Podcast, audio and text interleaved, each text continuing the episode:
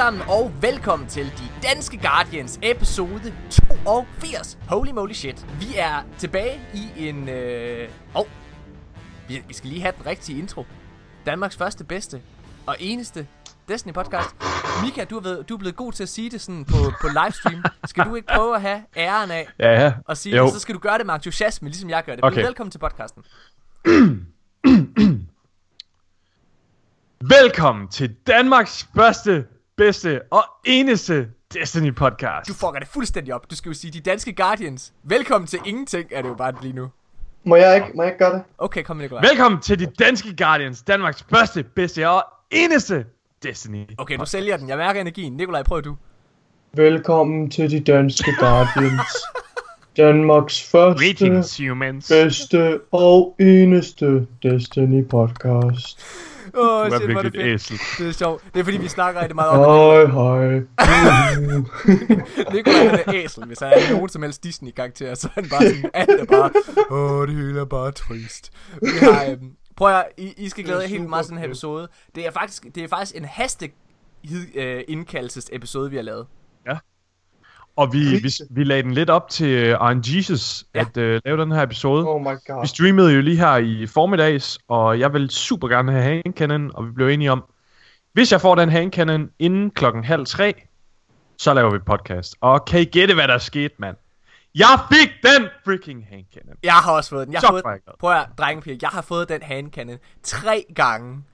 Ja. Og jeg har lavet videoer af det to gange, hvor jeg har slettet den, fordi Nikolaj, han sidder på æsel, kommer og og krummer sig ind over tastaturet lige nu. Sådan, øh. Jeg, jeg sidder og skriver noter, jeg gider ikke engang lytte til det der lort der. Prøv, jeg har Silicon Aroma, det er der ingen af jer to, der har, så I skal fucking lukke ejet. Det er sandt. Jeg vil hellere have en hand cannon sniper. Jeg vil hellere have en sniper. Fucking. Åh, ja. Vil du ikke hellere knalde en pige? Nej, jeg er fint tilfreds med at knalde en bjørn. Hvad kan du? Hvad sagde du? Bjørn? ja, okay. Det er fint nok. Okay. Øh, nå, okay, men det er en haste øh, indkaldelsesepisode, og det er det fordi, at vi har i den her episode en, øh, et, lille, et lille gennembrud inden for Destiny nyheder. Et eksklusivt, vil jeg næsten, jeg tør godt at kalde det eksklusivt, fordi der er ingen andre, der har øh, fundet ud af det her endnu. Mika og Nikolaj ved ikke engang helt, hvad det her handler om. Men jeg kan fortælle, øh, at jeg har lavet et lille scoop omkring september DLC'en, hvor jeg sad, altså jeg faldt ned i et kæmpe rabbit hole i nat. Og det er jeg så glad for, at jeg gjorde. Og det angående september DLC'en, det har ikke noget med content at gøre. Altså det har ikke noget med, hvad hedder det, det har ikke noget med den historie, vi får. Øhm, det, alt det der, det lader jeg op til Nikolaj. Det her, Ej, mand. det her, det handler om ren game development. Og det er en mega, mega spændende snak, vi skal ind i senere. Ej, Der- jeg glæder mig over den. Det, kan jeg godt forstå. Derudover så skal vi også ud i en lille, lille snak omkring lore, fordi Nikolaj, han er, øh, han er utilfreds med, ja. med, med, med tonen. Kan du give en lille teaser for det, Nikolaj, hvad det er, det handler om? Det er fordi, der er en, øh, en, en rigtig dårlig på- bevægelse i gang lige nu på, øhm, på communityet, og det er faktisk hovedsageligt lore community, hvor den øh, florerer, den her. Ja. Og det er, at der ligesom er en opfattelse af, at Destiny 1 lore ikke længere er relevant, og at Bungie øh, er begyndt at skelne mellem, hvad der er kanon og ikke kanon af ting, der er blevet udgivet i Destiny lore. Hmm. Og den opfattelse vil jeg gerne dræbe godt og grundigt. Den vil jeg gerne strangulere og hænge op, fordi det er så forkert. Altså, det, ja, det, det er et meget passioneret emne for mig, det her. det, det der med, at, at Bungie har kommenteret, at loven er mere som folklore. Det er et af, lige præcis, det er et af, det er det, et af facetterne, og det andet, det handler om, at de, øh, at de har, at, at man ikke længere kan se Grimoire på deres hjemmeside, og det skulle være et tegn på, at de lige pludselig har ditchet historien og startet forfra. Altså, det er fuldstændig absurd. Lad os, ja, lad os det, med, det tager vi, ja, lad os det vente med til. snakken. Øh, ja. Mine damer og herrer, Nikolaj er The Terminator. Hej. Nu kommer jeg og slår jer ihjel. Jeg slår jer ihjel. Det er faktisk på, Ej, på et eller andet nogen niveau, så er det faktisk ord, utrolig mennesker. uhyggeligt. nu dør nu. Okay. Øhm, men derudover, så, så skal vi også, øh, vi, skal, vi rangerer også den mest, altså vores yndlings musik fra Destinys soundtrack. Både 1 og 2. Og det her, det har været en opgave, som Nikolaj har haft meget svært jeg, ved. jeg hader dig, Morten, for at sætte mig til at vælge mellem det musik der. Jeg havde også altså, kun og 20 rangere det. Ja, ja, så forkert. Ja, og jeg sad virkelig bare, jeg begyndte at svede næsten af, af, sådan, af angst. Jeg synes, det var forfærdeligt at sidde og Oh vælge, my god. men det, det gør virkelig ondt i mit hjerte. Okay.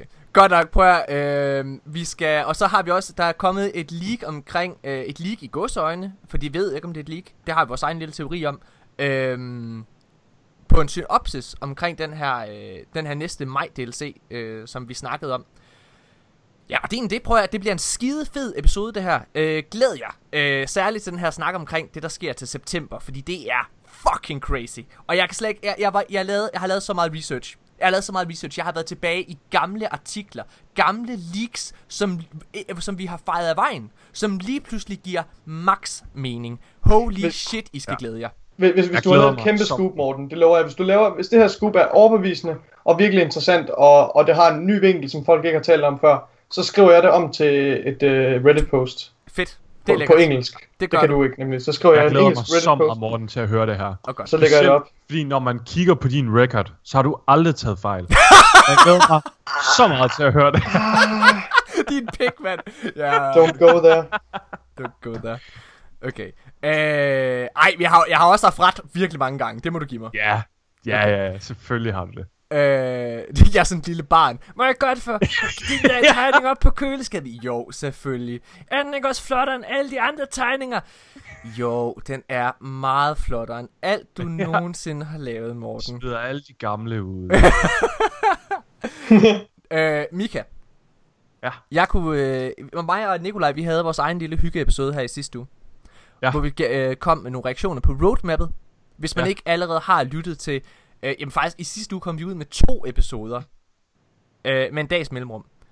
Hvis man ikke allerede, har lyttet til dem, så kan jeg med stor øh, anbefaling herfra opfordre til at gå tilbage og lytte til dem. Fordi der er faktisk øh, der er nogle ret spændende ting og nogle nyheder, som vi overhovedet ikke kommer til at drøfte i den her episode, som, øh, som I gerne vil vide. Det ved jeg. Ja, I, I, hvis man er Destiny-fan, så vil man rigtig gerne høre det. Særligt om øh, vores snak omkring roadmappet, vil jeg næsten sige. Øh, Mika, skal vi lige bare få helt kort din reaktion på roadmappet, og øh, det, at det hedder øh, Warmind og øh, alt Ja. muligt. Øhm, jamen, øh, det var mega fedt at høre øh, episoden med dig og Nikolaj igen. Det var ligesom at være en lille fanboy igen. Jeg kunne lytte til jer og sidde og lave mine andre, eller lave mine egne holdninger og sidde og tænke på det. Men du, øh, du snakkede omkring det her med Warmind, at det ligesom er, at det sætter et punktum. Og øh, Nikolaj, oprindeligt, du var, sådan, øh, du var meget negativ omkring det lige, men du kommer til at tænke, eller du tænkte lidt mere over titlen, og så var du faktisk øh, mere på on board på den. Yes, må jeg lige komme havde med en, på samme... må jeg lige komme med en lille op, øh, opsummering i forhold til lytterne, hvis de ikke lige Ja, kan ja. huske, hvad det er, du mener med det der med punktum. Ja. Det jeg mener, det er, at det at, øh, det at man kommer med alle andre DLC-titler, de har haft tre ord, de har heddet øh, House of Wolves, øh, The Dark Below, The Taken King, Rise of Iron, altså øh, og Curse of Osiris. Tre ord, hvor det her, det har kun én. Øh, Ja. Det har kun et ord, og det er Warmind. Og det, Ja. det føles på en eller anden måde også som om, at Bungie de sætter et punktum, som om nu Ja. er det. Nu kommer kulmination, kulminationen af, hvad Ja. ja. hedder det, øh, af flere års, øh, hvad det hedder, hype, og nu er det en ny vej, I ser Bungie gå. Og det, det, øh, det lyder utrolig spændende. Og så tænkte jeg også lidt mere på titlen, sådan i forhold til, hvad den handler om. Netop Warminds. Når du tænker på en Warmind, så tænker man på sådan noget koldt og kynisk, og sådan, sådan etter og nuller. Øh, og gør det mest efficient overhovedet muligt. Mm. Og der må man sige, at et enkelt ord, Warmind, som virkelig slår igennem og virkelig har noget, øh, noget kraft i sig, det lyder bare mega efficient. Ja. Altså, der er ikke alt muligt The Curse of, eller sådan, ikke fordi, at der er noget galt med den titel, men, men der er ikke alle de der små biord og sådan noget. Mm. Det er bare Warmind, boom, så ja. kører vi. Det, det, jeg, Øhm, jeg må også om det er en titel, der er groet på mig. Den er ret stærk. Ja, lige præcis. Altså, den, er, den, den har meget i sig. Og jeg må indrømme, oprindeligt så er jeg sådan, det føles ikke så meget, øh, det, det føles ikke så Destiny-agtigt. Mm. De plejer at have sådan tre ord. Men når man lige tænker lidt mere over det, så synes jeg virkelig, der er meget mystik i ordet. Ja. Den åbner op for utrolig rigtig mange muligheder, og det synes jeg er spændende. Fedt. Ja, så det var lige min tanke omkring, øh, omkring navn der. Og omkring roadmappet. Det synes jeg er mega spændende. What you are hyped. øhm, hold kæft, der kommer meget til mig, drenge. Det er helt Det er, sindssygt. sindssygt. det er så overvældende. Vi kommer til Altså, at prøv at høre det her. i ting at lave. Prøv at høre, der kommer en helt ny story, og så kommer der så vanvittigt mange quality of life updates. Det er fuldstændig vanvittigt, og jeg glæder mig så meget Ja. til Rank PvP. Wow, vi skal grinde det. Det bliver så fedt. Jeg kan lige øh, hurtigt sige en ting. Uh, Udover at have grindet, holy fucking kæft, hvor har vi grindet meget i Nightfall. Ja. er, er det, det er fucking sjovt. Det er fucking sjovt, mand. Ja, det er, det er helt vildt virkelig nok. sjovt. Øh, men så har jeg fandme også været inde og prøve Rumble for første gang. Og Ja. jeg har kørt det et par, al- altså nogle gange faktisk. Øh, jeg må Ja. indrømme, det synes jeg skulle ret sjovt. Jeg har jo kun prøvet Ja. 6v6, så jeg kan ikke udtale mig omkring det der kaos element, der var i 8v8. Men Nej. det er ret sjovt, øh, og det føles som om, at os, der har spillet Destiny 1, kun, ja. Altså, Destiny, øh, hvad, vi, vi har en fordel. Fordi jeg Ja. oplever mange, der ikke, der har været meget afhængige af teamplay, som lige Ja. pludselig bliver slagtet. Altså prøv at, Ja, jeg gjorde derinde. ja. Og jeg, det er ikke fordi, jeg, jeg er en øh, over gennemsnitsspiller. Hvad hedder det? øh, Men jeg er slet ikke lige så god, som Mika for eksempel er. Eller Nikolaj. Øhm, og, og, og, og jeg er virkelig... Og kæft, jeg flækker. Det er sindssygt sjovt. Ja, det er virkelig fedt. Altså, det, er- det er rart at have de der... Altså, det er virkelig hero moments, fordi det er kun dig selv. Ja. Du skal ikke afhænge af en teammate eller noget, og det er bare super fedt, at man kan gå ind og, og kun være sig selv. Og hvis man laver en fejl, så er det ens egen skyld. og så har jeg et, øh, så har jeg øh, et final stand på Ja. competitive no radar. Oh, oh, oh, oh. Jeg, øh, jeg, har jo, øh, jeg var jo mega hyped i sidste podcast. Sagde, at det her det var, øh, det var den fedeste update, der overhovedet var kommet. Det er øh, den rigtige måde at, øh, at gøre, altså PvP skal være på. Og det er, altså, nu når det er her, så tænker man, hvorfor har det ikke været sådan fra starten af? Det sagde jeg i sidste episode. Jeg er blevet Ja. ja. så sikker på, at det er den helt rigtige holdning. Hold nu kæft, hvor jeg elsker competitive. Det er, Jeg troede, du jeg, ville lave en 180 der. nej, nej, nej, nej, nej, nej, jeg er så solgt Jeg var så klar på den også. Jeg Ja, gider, jeg, jeg er så glad for, at du siger det, Morten. Jeg synes, øh, jeg kunne ikke være mere enig. Det kunne Ej. jeg ikke. Jeg synes, det er jeg, synes jeg, jeg gider ikke at spille andet end competitive. Altså, jeg synes, det er så sjovt. Jeg synes, det er så fucking skægt. så, altså, jeg synes også, competitive er fedt, men, øh, men jeg sad for eksempel også i går for mig selv og spillede, øh, og spillede casual, fordi jeg var tidlig hjemme, mens de andre er på arbejde. Ja. Øhm, og det synes jeg også var Ja, mega en fedt. søndag. Og det var ikke, øh, og det var ikke sådan, det var ikke, nej, det var sgu da i går, ja. Whatever. Jeg ved ikke, hvad lavede I overhovedet i går? Morten, du var i gang med at passe barn og alt muligt. Ja. Nå, hvad hedder det? Og, Jeg var men, slave. men, men, men, jeg, synes, jeg synes ikke, det var ligesom i Destiny 1 eller, eller, eller før i Destiny 2, hvor man bare, altså hvor det var virkelig svært at spille quickplay alene, så fik man bank og blev, blev fuldstændig rullet. Men der spillede jeg alle de her kampe, øh, uden at føle, at, øh, at jeg blev overvældet, og, så, og de fleste af kampene var ret fair, altså ret tætte. Øh, så jeg synes, det er blevet sjovt at spille, øh, spille hvad hedder det, casual playlist Ja. alene også nu, Ja. på grund af den nye øh, meta, fordi man kan bruge så mange forskellige våben, og folk bruger handcannons, og pulse rifles, og scout rifles, og fusion rifles, og linear fusion, sniper, alt muligt altså, er viable nu. Jeg synes, det, jeg synes virkelig, Destiny's PvP er i det bedste sted, det nogensinde har været lige nu. Det tør jeg godt sige. Det, det er sjovt. Jeg, jeg overvejede at have det som et spørgsmål, men jeg sad, ej okay, det er måske også lidt bold at sige. Jamen, at Jeg det synes her- også, det, det lyder bold, men, men, men helt seriøst, jeg ved ikke, om det bare er, altså, når, når jeg tænker tilbage, jeg kan sgu ikke huske på noget tidspunkt, hvor jeg var så tilfreds her med metaen, og hvor man, altså lige, lige med undtagelse, ja, ja, lige præcis. Og, og, og underholdningsværdi, der ligger det et rigtig godt sted. og fordi er langt- der stadig er de her outliers, man, man kan stadig Ja. løbe rundt med vigilance swing og føle sig fucking based, øh, altså, og så, men, men samtidig så er de andre muligheder, de er stadig viable. Altså, jeg, jeg, jeg kan ikke huske, Ja. jeg kan heller ikke huske, at der har været en update, som ikke negligerede det våben, der var på toppen førhen. Altså, først, da der var, øh, dengang auto rifles var mega syge Ja. i starten af Destiny 1, lige snart der kom en uh, ny balance, så blev de Ja. hævet ned igen, og så er var de ikke længere viable. Nikolaj. Ja, de plejer at de har ikke nerfet Euro, de har jo nerfet De har ikke autos auto rifles, en lille, det gør, jo, en lille smule, en lille smule. Ja, meget lidt, men det, men Øh, det er men bare sådan, det at er på range. videre. Det er på Ja. range, ja.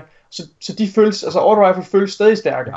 Altså, Præcis. det, er det, jeg synes, det er, jeg synes, det er virkelig, virkelig godt. det, er rigtig fedt. Det, det, det, er den, det er den approach, de skal have til det. Og dem, Ja. der, de- øh, og dem, der bruger Uriel's øh, gift øh, før, øh, de kan stadigvæk med fordel, hvis de nægter at prøve nye våben, de kan stadigvæk bruge den og have stor succes. Jeg Ja. dør stadig i Uriel's gift. Jeg forstår ikke, Ja, ja. jeg forstår ikke, at man ikke bruger nye våben, øh, men, men, men det kan man Nej. gøre, og det synes jeg er fedt. Ja, ja. Jeg, Så hvis øh, man er utrolig fan af Sean the Shark, så er øh, man sikkert en af dem, der stadig bruger Euros. Ej, Og, men, øh, der er jo ikke sket noget. slap! Der er jo ikke sket noget i Destiny 2 siden øh, launch. Hold nu kæft. Ej, idiot. Jeg, jeg synes, jeg synes, øh, jeg synes PvP er, øh, jeg, jeg synes heller aldrig, det har været bedre, end det er lige nu. Jeg synes, øh, måden som power fungerer, jeg synes, det er så sjovt, at man lige pludselig kan få et, øh, hvad hedder det, et våben. Og jeg synes, de her hero moments er der. Jeg synes det her med, at man kan komme bagfra, uden de har en jordisk chance for at se dig, og så redde dit hold. Ja. I competitive, ja. Jeg synes, det er fantastisk. Øh, prøv at jeg sad og spillede øh, både fredag og lørdag aften. Der sad jeg og spillede med, øh, med nogen fra vores klan, som ikke er de bedste PvP-spillere. Det tør jeg godt sige. Alligevel, så sad vi og slagtede det ene hold efter det andet. De her spillere, som normalt ligger i bunden og har en mega dårlig efficiency. Vi Ja. sad og lå øverst, alle sammen lå toppen, slagtede det ene, og det var Ja, ja, gode spillere. Og den eneste grund til, at vi vandt, det var fordi, vi var så on point med vores kommunikation. Det er mega fedt. Det er jeg virkelig fan af, at spillere, der måske ikke har den bedste hånd til øjekondition, de kan bruge deres øh, måske visuelle øh, egenskaber til at, at lave nogle gode callouts. Det er Ja. virkelig fedt, at man kan, man kan shine i Crucible på den måde også nu. Godt. Skal vi ikke øh, skal vi kolde en pause og så gå direkte i gang med, med tre hurtige? Øhm, okay, fordi vi har den her øh, i tre hurtige, der øh, der har vi også vores øh, hvad hedder det, vores vores top 3 over øh, yndlingsmusik. Øh, så hele den her episode, så man ikke får for meget af det der Destiny-musik, hvad kan man sige, det her episke. Der er nogen, der sikkert synes, det er lidt... Jeg er jo kæmpe fan af Destinys musik, det, det, jeg ikke kan sidde og lytte til det hele tiden. Men hvis man får lidt for meget af det, så er jeg bestemt for, at i pauserne her, så har vi lidt nogle af de her paudisange, som, øh, som vi har sluttet alle, alle episoderne med, øh, sådan her de sidste par måneder. Øh, ja. Så dem har vi nogle af. Øh, så den første, den kommer Så hvis man hader både Paudi-sangene og Destiny soundtracks, så kommer Så skal man virkelig til at have den her episode. Så man kommet til det forkerte sted. Ej, prøv helt det rigtigt. Særligt de sidste, de sidste, hvad det hedder, øh, de sidste øh, uger her, vil jeg næsten sige, der er der rigtig mange, der er begyndt sådan at efterspørge de der sange, der kommer Ja. til allersidst. Der er også nogle, Ja. der, jeg, jeg er så stor fan af, at de er så velproduceret. Altså der er nogle Ja. af, for eksempel den der, øh, hvad der hedder, Destiny 2 Believer, hvad hedder det, øh, eller nej, Savior hedder den, øh, af Imagine, øh, Ima- Imagine Dragons, der jeg synes, den er Den så... har jeg ikke hørt. Er det ikke Nå. den, den var der for to episoder siden, øh, til? Jamen, jeg lytter jo ikke selv. Nej. Gør du ikke det? Er du stoppet med at lytte efter, du er med i potten? Kan du ikke holde ud? Ja. Jamen, der, jeg, har, jeg, jeg føler ikke, jeg har tid nok. Så vil jeg hellere spare de der to og en halv time. Shit, mand. Anyway, det Ja, skal det ikke er handle om os. Det er fint nok. Hvad hedder det? Øh, jeg øh, i hvert fald, jeg er kæmpe stor fan af det. Så den første, den kommer her. Hello, Destiny, my old friend. I've come to play with you again. Because you have a brand new DLC with a raid and private PvP. And the trailer that has started this hype train. So insane. Let's play the rise of iron. And now the Iron Lords are gone, but their legacy lives on. We will carry on their memories by performing many noble deeds. In the Archon Forge, blaming hot. Where's my drop? In the rise of iron. And in the firelight he saw ten thousand falling, maybe more. Saladin has issued his orders, enemies gathering round our and the Spicer dregs are climbing up our wall. We must all defend the Iron Temple. Hunters don't Vi er tilbage her. Og øh, altså, jeg har lige, jeg, jeg har lige givet dem, øh, de, de to herrer her, de tre hurtige spørgsmål. Jeg har. De er ret gode Ja. i den her uge, synes jeg Ja. faktisk. Jeg synes, de er gode. De er spændende. De leder op til en god snak. Ja, ikke også? Det tænker jeg også. Øhm, så jeg tænker, at vi bare skal hoppe direkte ud i det. Okay. Første spørgsmål i denne uges tre hurtige. Hvilken NPC's gear vil du helst have? Okay. Det vil sige, Ja. det kunne være Ikora, det kunne være Zavala, det kunne være øh, Ashamir, det kunne være øh, Hawthorne, det kunne være, altså, uanset, hvem, Ja, ja, ja, ja, whoever. ja. Øhm, hvilken Okay. NPC skier vil I helst af? Den er fandme svær. Ja, for der er nogle ret Ved- fede... Zavala præcis. skier ret nice. Jeg, jeg vil gerne lægge ud. Bulky Okay. Titan armor. Okay, start med Holy moly, hvor ser Shax mother flipping cool ud. Shax, han har det fedeste outfit af alle NPC'er. Det ser så pisse badass ud. Det der orange og hvide med sådan et, et horn, og det ene er knækket af. What, det ser godt ud. Ja. Det vil jeg, jeg vil ønske min Titan så sådan ud. Sandt. Sandt. Hvad, øh, hvad med dig, Nikolaj? Jeg vil tage uh, Shiro 4 med hans uh, House of Kings cloak Ja, den Ja. er ret fed. og hans hunter armor. Og han har også, uh, han har ikke også Lucky Raspberry på eller et eller andet. Han har ikke Jo, også den der, tror jeg. jeg. Jo, tror jo, jeg. det har han. Det er spids. Jeg synes, tror det jeg, jeg ser ret til fedt ud. Det er et Til fedt, øh, ja, det er et fedt farveskema, synes jeg. Og så den der, den der cloak der, den er fucking nice. Og, øh, og Lave en til hver vores classes. Det kan vi godt gøre. Det kan vi. Hmm, Okay. Okay. er- okay. Jamen, så- Okay, må jeg starte? Må jeg starte? Ja, må jeg starte? Hunter, Shiro, Shax ja. til min Titan, og øh, Warlock, fordi vedkommende har det fedeste Warlock-tøj i hele spillet. Hvem Ej, jeg har ved, du vil sige. Og det er selvfølgelig The Cryptarch. Ja. Holy moly, den Okay. der kjole, den vil jeg gerne have. Okay. Okay. What? Overhovedet ikke. Okay. Han ser så lollet ud. Okay, godt nok. Hvem vil du have som Warlock? Um, jeg ved det faktisk ikke. Men du, så du har bare siddet... Måske Ashamir. Ashamir synes jeg ser ret cool ud. Okay, ja. Okay. Øh, jamen, jeg kan godt øh, komme med den. Okay, den er svær, fordi jeg havde også umiddelbart tænkt øh, Lord Shax. Jeg er helt tosset med det der horn også. Men jeg må sige, Lord Saladin er en, en simpel årsag, og det er, at han er den eneste Titan, der har en kappe. Ja, det er fedt. Jeg elsker den fucking kappe der, mand. Det er fedt. Øhm, I forhold til øh, i, i forhold til Hunter, der er jeg nok også over i øh, i CO4. Det må jeg sige. Altså jeg, jeg troede faktisk jeg havde lavet lidt en tryller, men øh, så var jeg lidt skuffet da Nikolaj hævde den op af, af, af hatten der. Du øhm, fixede også, da jeg sagde, da, da jeg sagde Shax, du også sådan, nej! ja. Øh, men hvad hedder det?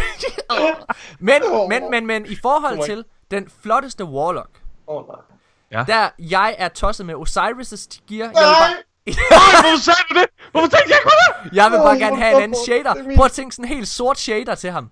Åh, oh, det var så Fuck! Badass! Eller- Den der, øh, hvad den hedder, monochromatic. Ikke Ja, ja. Der, der åh. Eller Dead Orbit, siger Ja. jeg. Ja. Okay. Oh. Ved, I, ved I, hvem øh, Filleman han ville tage? Nej, men... Jeg vil da helt klart have Dead Orbit, fordi så kan jeg være Ultimate Goth. Det, det er bare, det er dem, der ikke ved, hvem Fileman er. Han er mega meget goth i friheden, i fritiden. Jeg tænker mega meget på bare at have det mest ultimative udødelige armor, og så bare øh, kun tænke på at være død indeni. Jeg kan bedst lide, jeg kan bedst lide på der er syge død. Hvis folk kigger på mig, og de tror, jeg er død, så dør de. Ultimativt setup. Hvis, de, hvis, piger, hvis, ikke har, hvis en pige ikke har prøvet at forbløde i et badekar, så er hun ikke meget min tid værd. Okay. Helt ud. Okay. Jeg tog Har vi hørt jeg det? tog den til Nikolaj, skal vi lige, skal vi lige høre den? Hvis er- aldrig har skrevet i sig selv, så ved de ikke, hvem jeg er. Ha! Farvel, Mika. Hvor- Vores, vores er ens, Morten, desværre. Min uh, Hunter det er Shiro. Uh, Titan, der vil jeg også sige Saladin, jeg synes, hans armor er fuck nice. Og, uh, og Warlock, der vil jeg sige Osiris. Så er vi rimelig meget. Vi er ret tæt på hinanden. Ja, det er nice. Jeg troede ellers, du var rimelig meget fan af... øh, Ikora? der, øh, Ikora? Ja. Ja, ikke hendes armor, synes jeg ikke er særlig fedt. Jeg troede, jeg troede, du havde valgt, øh, jeg troede, du havde valgt Amanda Holiday som Titan, og så troede du havde valgt øh, Ikora som Warlock, og så øh, Eris Morn som, øh, Ja. som, øh, som, som Hunter, øh, hashtag feminism, Ja. fordi at Ja. du er en kvinde. ja Indeni. Ja. Du, du, hvis du vil være en Disney-karakter, så vil du være Æsels kæreste, som også var lige så kedelig og trist. Elsa? Nå. Hvad? Hvis jeg arbejder, hvis jeg arbejder på Bungie, ikke? så Ja. vil jeg have mm, min karakter bare stilet efter de der NPC'er. Prøv at tænke at løbe rundt i Crucible. Så, så møder du bare en Deej ja. Bungie, og så løber Shax bare rundt på en. What, man, på et kick. Godt nok. Hvad hedder det? øhm, Skal vi hoppe videre til næste spørgsmål her? Ja. Det er lidt, øh, lidt spændende. I fik lov til at høre den lige på forhånd. Øh, og det er... Det jeg har skrevet det er, hvilken in-game second tier fjende er din yndlings? Og det jeg mener med det spørgsmål, det er mm. ikke, øh, hvad, hvad, altså, er om øh, en vandal for eksempel er ens yndlings øh, fjende. Nej, nej, det jeg mener det er, hvilken hvilken modstander, hvilken skurk i spillet, det skal være in-game, som ikke er raid boss eller et eller andet, som ikke Eller er hovedskurk i historien, for eksempel, Ja er din yndlings. Hvem er det, der lurer lidt i baggrunden, som du synes er den mest interessante skurk? Det kunne for eksempel, bare lige for at komme med nogle eksempler, det kunne være øh, øh, Council, eller øh, øh, jo, Council til, øh, til, til Gaul for eksempel. Det kunne være, øh, det kunne være øh, Varix, øh, som, vi, som er lidt, øh, det kunne være Omnigul, det, det kunne være mange. Øh, alle de der strike bosser for eksempel. Hvem er den mest interessante? The Speaker. Hashtag corrupt. Hashtag conspiracy. Okay. Hvad, er, øh, hvad, hvad vil du øh, sige, Nikolaj? Det er jeg er næsten mest interesseret i dig. Ja, jeg vil sige, øh, jeg vil sige The Consul. The Consul. Fortæl, hvorfor. grund af han er hans, øh, på grund af hans voice actor, øh, for det første. Og, øh, og så på grund af den rolle, han har spillet i, i hvad skal man sige, skabelsen af, af Gaul-karakteren. Altså han er den, som har opfostret Gaul, og som fra, fra spæd ligesom har formet ham ja. til at være en, der vil tage på, øh, ja, lave folkemord på Ja. tværs over galaksen, ligesom Oryx. Så derfor synes jeg, han er, han er den mest øh, interessante bystander, Der altså hans en rådgiver. masse lyttere derude nu, som sidder og tænker, hans voice actor, hvem er det? Det er øh, Frank Langella, øh, som, øh, som er en ret stor Hollywood-skuespiller faktisk. Det er ret sjovt, at de har fået ham ind til at, at spille så lille, se, at spille så lille en rolle i, øh, i spillet. Øh, der, øh, vi, vi, øh, vi, på, på grund af hans øh, status som, øh, som skuespiller, så troede mange af os faktisk, at han ligesom ville være den egentlige skurk øh, i Destiny 2 på forhånd. Øh, folk kender ham fra øh, den film, der blandt andet hedder Frost and Nixon. Øh, han spillede, øh, hvad hedder det, han spillede Perry White i øh, Superman Returns. Øh, altså, kæmpe, kæmpe skuespiller. Helt vildt stor. Og øh, legendarisk. Så, okay. Så du, øh, du siger Council din yndlings? Okay, mm. jeg... For mig, så er der to bud. Og jeg vælger en, men, men jeg bliver nødt til bare lige at name drop ham her lidt. Jeg tænkte Malok fra Destiny 1. Øh, fordi jeg synes virkelig, han er, han er en af de strike bosser, som rent faktisk har noget historie i sig. Og jeg synes, den historie om, han ligesom kommer ind og er pretender to the throne, uh, to the throne ko- ligesom kommer og prøver at overtage øh, det, øh, hvad kan man sige, alt Jamen, det, som det var Oryx havde det var efterladt. efter Oryx var død. Ja, ja, det er det, siger. Han efter at okay, kommer og overtage ja, alt det, som Oryx havde efterladt. Øh, det synes jeg er, øh, det synes jeg er sindssygt spændende.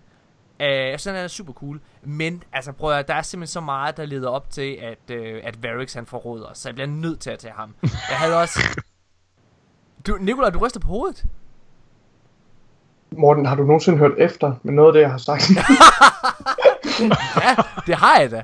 Varix han er ved at, øh, hvad det hedder, at bygge øh, House Judgment op igen. Nej, Varix han bliver, han bliver et kritisk led i, øh, i, øh, i fremtiden i forhold til, når, når hvad hedder det, Awoken og øh, hele det øh, kongerige igen skal, skal skabe en forbindelse til Elixni og arbejde sammen med Fallen House of Wolves om at, om at slå mørket.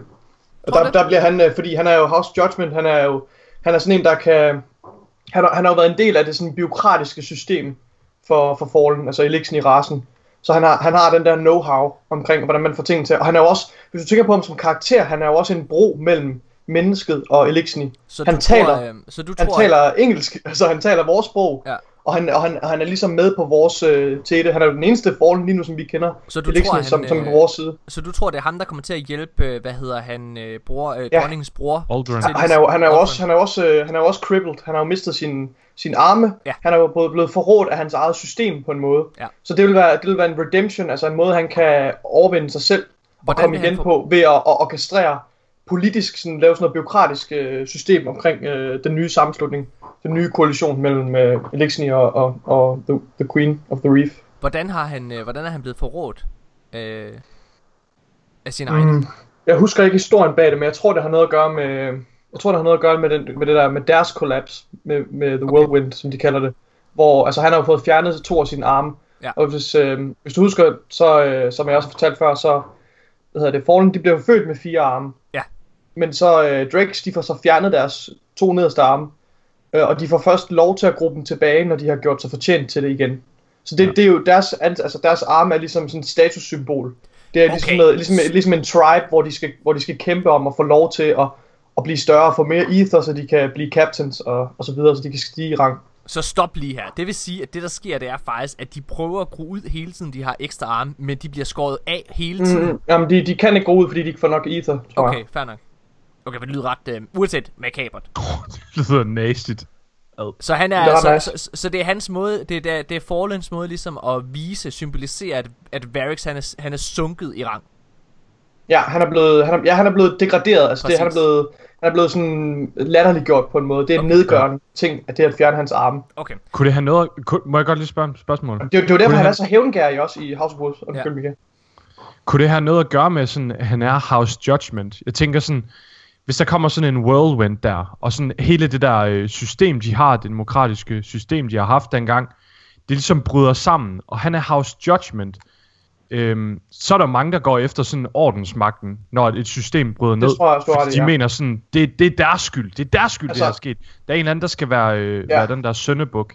Altså, navnene på de her Fallen-navne, det er jo, det er jo øh, huse, det, det er jo noget, der, der ligesom taler til, hvilken rolle de har haft i deres Ja. samfund, som blev, som blev reddet fra hinanden. House of Kings, det er jo adelen. Det er jo dem, der var øverst Ja. i fødekæden, Ja. øh, som var rigest. Og det er også derfor, de er dem, der er stærkest nu stadigvæk. Dem, der holder længst.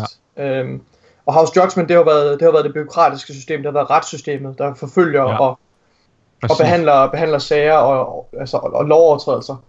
Okay. Ja. Så det er klart, ja. Det vil være oplagt at gå efter ham jo. Lad os, øh, lad os lukke den der. Jamen, i så fald, så, øh, så er Malok mit, øh, mit bud på, på min yndling second tier skurk. Jeg synes, det er så interessant, øh, hele det der med...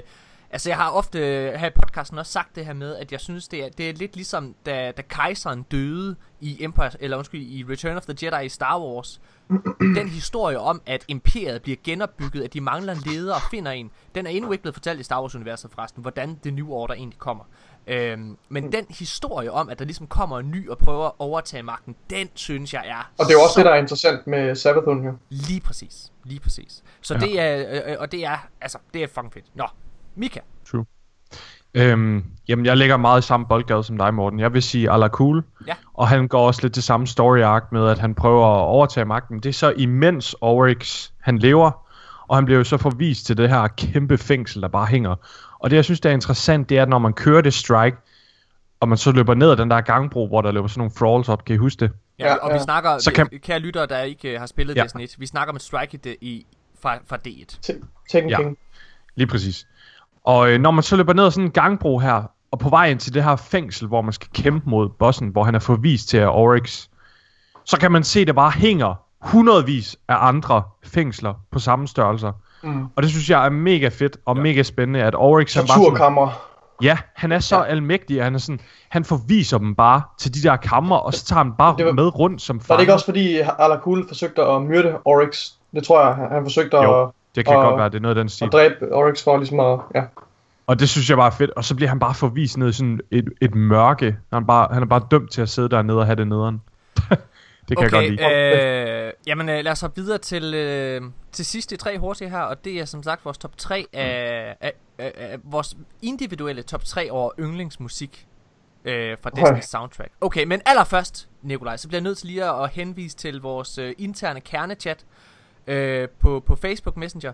Øh, fordi Mikkel, Chris Brown, GC55, Ej, var det løgn. har også lige fået handcannon. Hold Hvor er det surt. Nikolaj, du er den eneste, der ikke har den, tror jeg næsten efterhånden. Er sådan er vores tætte venner. Og jeg, og jeg tror, jeg er den, der har spillet Strike mest. Ne- alle sammen. det tror jeg ikke, du er. Ja. Hvad, Seriøst. Okay, lytter, prøv lige at høre det her. Lige inden os, så prøvede vi altså også lige at speedrun det her strike. Og det har vi ikke gjort hele ugen. Hold kæft, hvor går det hurtigt med at få bossen derned til sidst. Hvis du kører to Hunters med Nighthawk, Solar Burn selvfølgelig, og så en uh, Titan med det der shoulder charge melting point, så du increase damage. Man kan næsten tage ham ned i første rum der. Altså det er, det er sygt. Lad os, øh, lad os sige, at, øh, at det var det. Nikolaj, det er, det er interessant. Du er sådan lidt ligesom øh, pigen på Paradise Hotel, der, øh, der ikke har fået kædebrevet endnu, øh, og derfor ryger på solo. Morten, jeg ser ikke fucking Jeg ser. Hotel. Det er Jeg, jeg skammer mig ikke Hvad over det. er det for en Elsker reference? det. Elsker det. Fucking lortereference. Okay. Mine damer og herrer, vi skal til noget, jeg har glædet mig sindssygt meget til. Øh, og det er vores, øh, det er vores individuelle top 3 over yndlings soundtrack øh, numre i, øh, ja, for Destiny. Både 1 og 2. Det kommer øh, inspireret af Mika, der efter sidste episode, som jo var inde og lytte til, fordi nu er, der var han fan. Øh, Ja. og, er en lille fanboy igen. og, øh, og faldt over et, øh, over et nummer, jeg brugte, som han synes lød mega fedt. Øh, som hedder Young Wolf og hvis of Rise of Iron, så vidt jeg husker. Kan vi høre en lille bid af den nu? Nej, venter, øh, for jeg tror, at øh, den er sikkert på en eller andens liste. Okay. Så øh, lad, os, øh, lad os vente, ellers hvis den ikke er, så kommer den ind i en honorable mention. Alright. Fedt nok. Øh, hvem skal vi tage først? det har det har gjort så ondt på Nikolaj, så jeg er næsten... Kan du fucking lære det, mand? Nikolaj er der jo, altså du er kæmpe fan af Destiny's musik. Vil du lige sætte på ord til, hvorfor det er, at Destiny's musik er så Åh, jeg troede, du kommenterede på, at jeg lige har lagt noget op i chatten. Nej, det har jeg ikke set. Og det synes jeg lige, du skal se Nå, først, så går jeg kan ind i den her kernchat. Okay, hvad er det, jeg skal se? Øh, jeg skal se, at du har fået den, at du har sniperen. Sut på Ja. den røvhuller. Muahaha, skriver du så. For. Kom op, Okay, de bare tværte men- ud i Mortens ansigt. Hvor er det dårligt, mand. Hvor er du dum. Åh, det er fedt. Okay, Det er sådan har jeg ligesom det- dengang man var det mindre, og så, så viste folk deres nye Game Boy Color frem, og så var du sådan, "Ha!" og så kommer du med din gamle Game Eller- Boy uden farver, og så er du sådan, "Ha! Se, Eller- man, jeg har også en! Eller dengang man fangede en shiny Pokémon på Game Boy. Åh, oh, det var tider, ja. seriøst. Skal vi, godt, skal, vi, ikke- skal vi ikke lave en Pokémon-podcast? Nej, Jo, det skal vi ikke. Jeg er Hvad hedder det? Jo, godt Mika. Vi laver, os to, vi laver den. Men jeg vil Uden gerne sige, at Morten. jeg spiller ret meget Pokémon Go, faktisk, når jeg... Øh, Morten, vi kan desværre ikke optage podcast i dag. Vi skal optage uh, Pokémon-podcast, så de danske, de danske Pokémon-trænere. Poke, Pokecast. Pokécast. Danmarks første, bedste og eneste Pokémon. Der er en faktisk, podcast der til er faktisk, øh, der er faktisk andre danske Destiny po- Pokémon Cast. Des- Destiny Destiny Pokémon. Nej, øh, nej, Pokécast. Ja, okay. Fuck det. Nu skal vi i gang med det her musik. Nikolaj, fortæl. Destiny og Pokémon podcast. Gang. Fortæl. Nikolaj, hvorfor er musikken i Yumika. Destiny så fed? Yumika. Hvorfor den er fed? Det ved jeg ikke. Godt. Pisse. Så er vi klar. Det er, ej, jeg vil sige, det, den, øh, på vej hjem i flyet, dengang han skulle til Bornholm, og så sad han og snakkede med dem ved siden af i flyet, sådan, Åh, hører du også Destiny-musik? Men Og Nikolaj, han hørte musik, da han, Ja. da han uh, commutede til Bornholm, da han var værnepligtig derovre. Eller undskyld, var i militæret derovre, undskyld. Ikke værnepligtig. Øh, så, øh, så han brugte de der 6 timer på at sidde og lytte igen og igen til Destiny's soundtrack. Ja. Destiny 2 ej, soundtrack. jeg lytter også til mange podcasts. Ja. Men, men, men hvad, øh, hvad er det ved Destinys musik, der er så fantastisk? Hvorfor er det, øh, du Altså, synes, det, det er så... man kan sige, Destinys musikalske grundlag kommer fra, øh, fra hvad hedder det, Music of the Spheres, som er Mario et, øh, hvor vi stadigvæk skylder en episode, Nikolaj. som vi stadigvæk, oh, ja, men jeg, jeg, ved, jeg ved ikke, om det helt kan betale sig at lave en episode nu, for nu har der været nogle ret gode, nu er der, nu er der flere, mange sådan større, dybdegående interviews i det, så jeg ved ikke om det, men, har men vi, mangler stadig, vi mangler stadig at fortælle det til vores lyttere, så Ja. ja, okay, det tager jeg mig, det, det skal vi nok gøre på et tidspunkt. Øhm, men det er jo altså simpelthen et musikalsk mesterværk. Det er en, øh, en, en symfoni med otte forskellige stykker. Ja. Ej, den sidste tæller ikke, fordi det er Paul McCartneys ja, skud, skud i togen efter noget, der lyder... Ja, det ved jeg ikke. Så dårlig er den heller ikke. Den er okay, men det er ikke særlig fedt. Snakker Øhm, om Hope for the Future? Ja, Snak, er, er den på. Music of the Spheres? ja den er så, det er slutningen. Den, den, den hø- hænger sammen med musikken. Øh, slutningen af den. Er det allersidste- rigtigt? Den, det sidste movement, ja, det er rigtigt. What? Okay, men, men, men, øh, okay, jeg tror, ja. inden vi går til pause her, så lytter vi lige til, øh, altså vi, om noget tid, så går vi, ja. så lytter vi til Hope for the Future. Den, den er heller ikke helt dårlig. Den Den er er sød. mega dårlig. Den er lidt sød. Det er den værste sang, der levede i 2014. Du rammer faktisk melodien meget godt der. Jamen det ved jeg. Jeg har lyttet til den. Hvad hedder det? Um, Nå, prøv at høre her. Hold da fast, mand, Morten. Det gik bedre, Åh. end dengang vi sang. Og Destiny's soundtrack, synes jeg, har været meget, det er sådan meget ikonisk. Øh, og det samme tema, det går sådan igen, hver gang der kommer ny musik. Og, de, Ja. og jeg synes, jeg, jeg, jeg fatter ikke, det kan lade sig gøre. Men mm. de her mennesker, de her komponister, de overgår sig selv, hver gang de udgiver et nyt soundtrack. Ja. Øh, og jeg vil sige, det, det forsøder så meget udgivelsen af en ny expansion, fordi der også, den også kommer med et nyt soundtrack. Ja. Jeg elsker musikken i Destiny. Jeg synes, den er så den er storslået, og så er den og så er det, så er det også ofte en, en kombination af det her, øh, altså de bruger altid et live orkester Ja. til at optage tingene med. Og, men, men det er også ofte en kombination af et orkester og øh, noget elektronisk musik.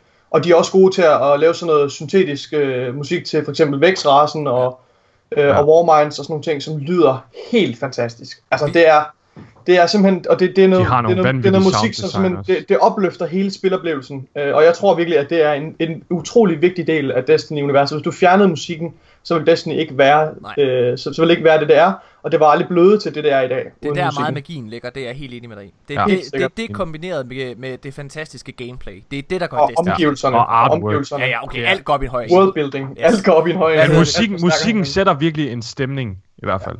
Okay, De er men, men. Nikolaj, inden vi lige skal lytte til en lille, lille bid fra din tredje plads, Ja. så præsenterer nummeret. Hvad er det, vi skal høre? Hvem er din, hvad er din tredje plads? Min tredje plads, det er fra den nyeste soundtrack øh, fra Destiny 2. Øh, og det er et øh, det er noget musik der det er hovedsageligt orkestermusik. Der er ikke så meget øh, der er ikke så meget elektronisk musik indover. Øhm, og jeg synes det er et, af- jeg synes det er det smukkeste nummer vi har fået med noget øh, Destiny soundtrack. Øh, det, det er stadig på min tredje plads, men jeg synes det hands down er det smukkeste. Øhm, og det er fra øh, ja, nu det er de så oplyst, det står i, i, i soundtracket, at det er fra øh, hvad hedder det Ja, det er et orkester, der hedder øh, Kronos. Hvad hedder nummeret, og hvor øh, hører vi det Nummeret hedder Journey, og det er det, vi hører, når vi, øh, når vi går øh, og følger efter øh, Falken. Så øh, Hawthorns Falk, der vi går efter... Øh, Så det er, faldet når man er på vej ud af byen der. Når man er på vej ud det ud i bjergene, og skal, og skal genfinde sit light. Ja. Og det er enormt følelsesladet, øh, et enormt følelsesladet øh, stykke musik, som bare altså virkelig bliver forhøjet af, af, af, af spillet. Jeg husker også, at øh, da, vi, øh, da vi spillede det i, i, altså i Destiny 2, altså jeg var lamslået. Det var første gang, ja. at øh, Bungie Ja. de ligesom tog musikken derhen, og man mærkede, det var musikken, der fortalte hele historien om faldet. Lige præcis. Ja, og, og, og, og musikken får bare al opmærksomheden Ja. ja. der. Og det synes jeg også er ret modigt, at de bare lader, lader den bære hele oplevelsen, som du siger.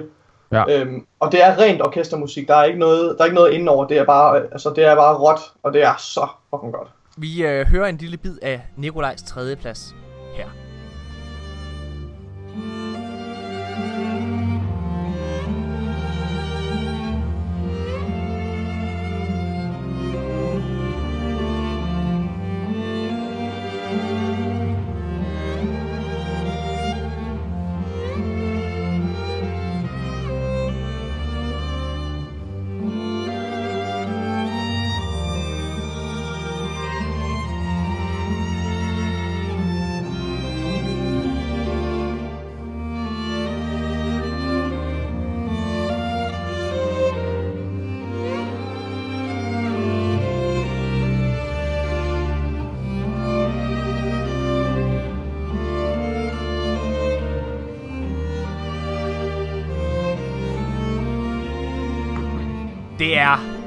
Et vanvittigt smukt nummer, Nikolaj. Det er det. Det synes jeg. Ja. Hvad, øh, Mika, vi hopper videre til din tredje plads. Ja. Jeg kunne faktisk ikke øh, finde navnet på, hvad det her track det hedder. Okay. Og jeg kunne ikke rigtig finde et specifikt sted at finde det. Men det er musikken, der kører, når man er på Mercury. I baggrunden der. Ah, Det, Det- er, det, er fordi, det, det- er fordi, det ikke er blevet udgivet, faktisk. De har ikke fået jeg, noget jeg, soundtrack. jeg fandt et klip på YouTube, hvor det er meget tydeligt. Øh, Åh, oh, nu bliver jeg lige den pludselig jeg lige. virkelig bekymret for øh, Ja. ja. den næste DLC, hvis der ikke kommer et soundtrack med. Det jeg håber tror, jeg jeg, virkelig, jeg, der jeg, gør. tror, der Det kommer gør et der. opsamlingssoundtrack. Jeg tror, det er Det fordi, håber jeg- være- jeg tror, det, er, fordi, Det gør der måske være- først med Ah. Comet. Det tror jeg først, der kommer med Comet, faktisk. For der kom jo ikke et, øh, der kom ikke et soundtrack fra House of Wolves, gjorde det? Og Dark Below, det tror jeg ikke, der gjorde. Det gjorde der, det gjorde der til gengæld med Tekken King, Okay, som samlet, hvor der også er nogle numre fra, øh, fra House of Wolves. okay. Det er lidt ærgerligt, synes jeg. Det kan jeg ikke huske. Men du har Anyway. øh, det lydstykke, stykke, det lyder fantastisk. Øhm, og det er specielt øh, meget tydeligt at høre det, når man løber igennem Infinite Forest der, så er det meget tydeligt. Og det er lidt en ny side af Destiny, men alligevel så synes jeg bare, det passer vanvittigt lækkert ind. Til Det her med sådan, det der egyptiske tema, Ja. det passer bare sindssygt godt ind i Destiny, også med Destinys lore, at der er nogle øh, egyptiske guder og Men- elementer og sådan noget. Jeg, Man, man, man, man, man kan også høre det i Orbit, og jeg tror, hvis vi skal have det med, så skal vi Ja. nok finde den, den, den, den nummer, der er, eller den version af det, der er i Orbit, for der er mange forskellige variationer af den. Jeg tror, den i Okay. Orbit, synes jeg personligt er fedest, men det er det samme, det, det, det, er Men, det samme, men, det du men jeg har, ja, det er et helt bestemt lille lydstykke, der lyder fantastisk. Lad hvor jeg virkelig, øh, virkelig bliver medrevet. men øh, hvis du sender den, så får jeg lige lagt den ind her. Ja. Ja.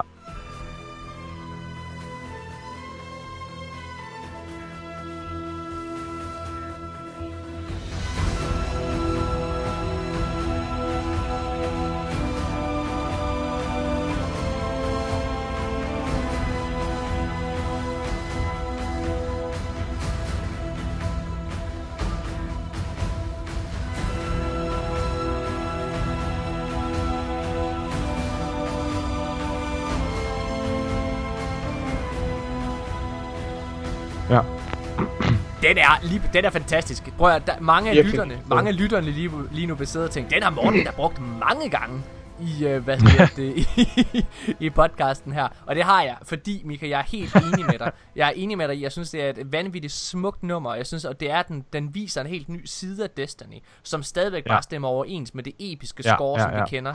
Øh, ja, jeg synes, det er fedt. Og så lægger det en rigtig god stemning for DLC'en. Ja, enig. Men så er det jo mig. Ja. Okay, prøv at den har fucking... Jeg er helt... Men Nikolaj, da du sagde, at uh, det havde været svært for dig, så må jeg bare sige, det kan jeg godt ikke genkende til. Jeg synes, det var ja. Ja. pisse tough. og, jeg, øh, og jeg valgte min tredje plads af princip. Øhm, fordi jeg synes også... Det her det er et nummer, der går nu... Hvad laver du, Nikolaj? Bliver du rasende over, at jeg vælger Det er noget? så har jeg tabt min telefon. øh, okay, jeg vælger noget her af princip, fordi den gang, at The Taken King udkom, det er, øh, det er soundtracket, det her nummer er fra. Der var vi alle sammen ret urolige til at starte med, fordi øh, Marty O'Donnell, han var jo stoppet som komponist, så de skulle ud for første gang på det her tidspunkt og skabe deres eget musik. Ja. Og, øh, og vi tænkte, det her det kan blive en kæmpe stinker. Det viste sig selvfølgelig ikke at være tilfældet. Øh, og de prøver at eksperimentere helt vildt meget med, øh, med musikgenre og så videre der. Og der er særligt et nummer, hvor jeg virkelig bare synes, at man går... Det er... Øh, de, de, de, de, det er første gang, hvor de finder den helt rigtige musik, der passer til Hive, rasen, vil næsten kalde det. Og som bare samtidig passer ind i, i Destiny-universet på en eller anden måde, selvom at det, øh, at, det, at det på mange måder stikker uden for det, det normale storslåede score, fordi det her det er lavet via øh, øh, øh, et, et elektronisk keyboard. Mm. Nummeret jeg taler øh, om, det er, øh, det er et nummer, der hedder Dark Blade. Kommer fra striket til Ala Cool. Øh, og, øh, og jeg synes, det er øh, fantastisk. Mange igen i øh, jeg lytter, I var også siddende genkendende til det her. Øh, selvom I ikke har spillet Destiny 1, så har I i hvert fald hørt det her nummer før. Og jeg synes lige, vi skal høre en lille bid af det.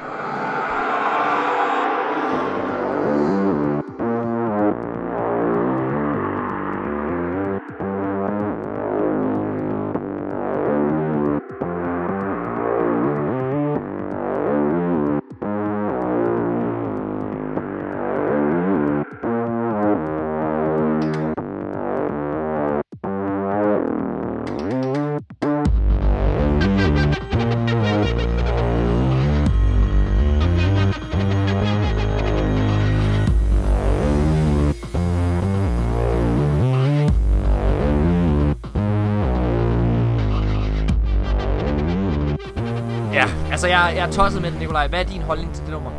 Jeg synes, det er virkelig fedt. Det er også en, det er også en, en udvikling af det første nummer, vi får fra uh, Destiny 1 soundtrack, altså det originale soundtrack, det der ja. hedder The Hive. Ja. Uh, som Bungie faktisk selv taler om i en af deres uh, Vidocs, kan jeg huske. Um, og det er ikke ham, der hedder Michael Salvatore, det er en af de andre, uh, jeg kan ikke huske, hvad han hedder, um, som, som har lavet, for det, lavet det, det er sådan lidt goth-agtigt, Mm. for det er sådan noget elektronisk, syntetisk uh, horror-tema-musik. Um, Men, men det er ligesom om, de er finder, deres, de finder deres egen øh, lyd her på en eller anden måde. Og det er lidt, det, ja. det, er lidt den, de også har udviklet til, til, den, til, det, til det soundtrack, vi, øh, vi desværre ikke har udgivet, men som vi kan høre på, på Titan. Det her ja. elektroniske, øh, hvad hedder det, ja, goth. Mm, ja, jeg, jeg, synes, jeg synes øh, soundtracket på Titan er lidt noget andet. Det er den, der hedder, øhm, det er den, der hedder øh, Utopia Fallen øh, på det nye soundtrack, Destiny Ja, 2 ja. soundtrack. Ja, ja, og det er lidt noget andet. Den, den har sådan nogle, den har sådan nogle, høj, sådan nogle utopia, altså sådan nogle utopiske, højteknologiske toner. Okay. Sådan fremtids sci-fi klang. Det, okay. det synes jeg, ikke- jeg tror, at med Hive, så tænker jeg lidt på noget lidt mere sådan goth, Okay, gothic, øh, ja, elektronisk musik. check. Men jeg, jeg forstår godt, hvad du mener. Men det er, ja. Øh, Nikolaj, din anden plads. Nu bliver det svært. Nu begynder ja. Ja. det at blive svært, ikke? Jo, øh, og dog fordi jeg synes alligevel, at min første, første plads, den er så, den, den stikker lidt af øh, Okay. fra de andre. Øh, men den var også svær, for jeg vidste ikke om, øh, den her ligger meget tæt på min tredje plads. Og det er Long Live the King fra øh, Tekken King, som er musikken, vi hører, når vi skal op og dræbe Oryx Oh yes. Uh. i hans, øh, i hvert fald i vores verden. Ikke i hans Sword Realm, som vi gør i Rated, men, men den sidste mission i, i kampagnen i, ved Taken King. Øh, og det er sådan noget meget, det er meget nervepirrende, men det er også sådan noget elektronisk, øh, men det, det, er ikke, det er ikke sådan mørkt og dystert og melankolsk. Jo, det er det også, men det er også sådan lidt upbeat. Det er også sådan lidt, øh, nu skal der ske noget, nu skal vi fandme ind og smadre ham. Øh, og det er seriøst, det er fucking godt. Lad os lytte til det.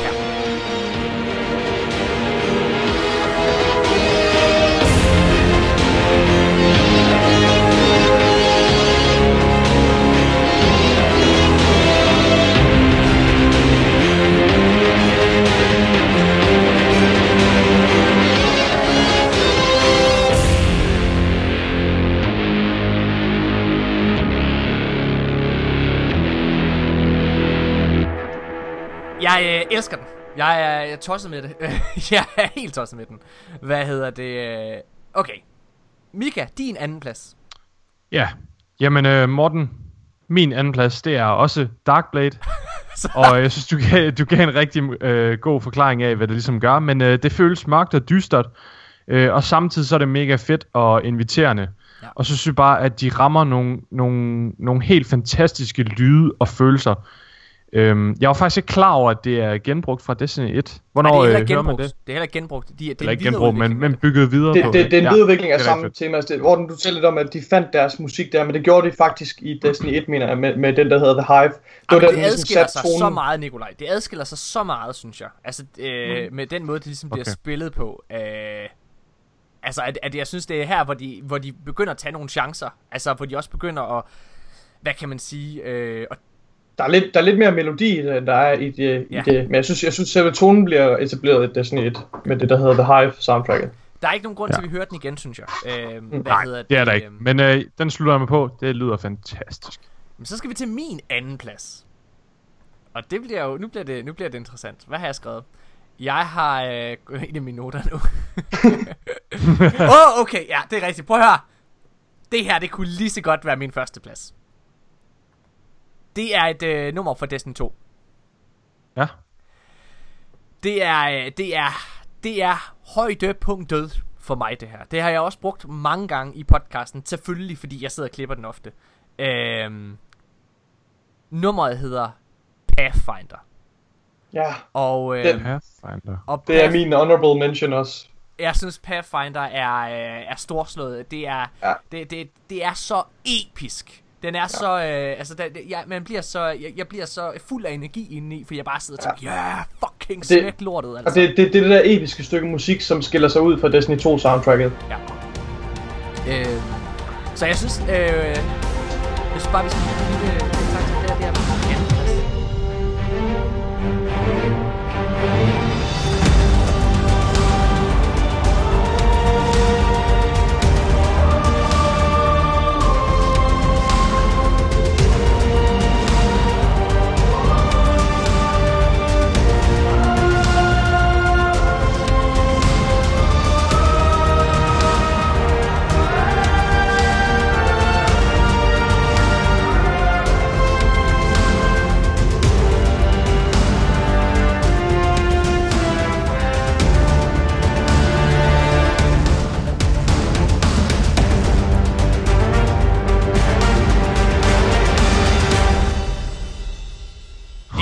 okay. Mika, du har lige været inde og lytte til den selv lige.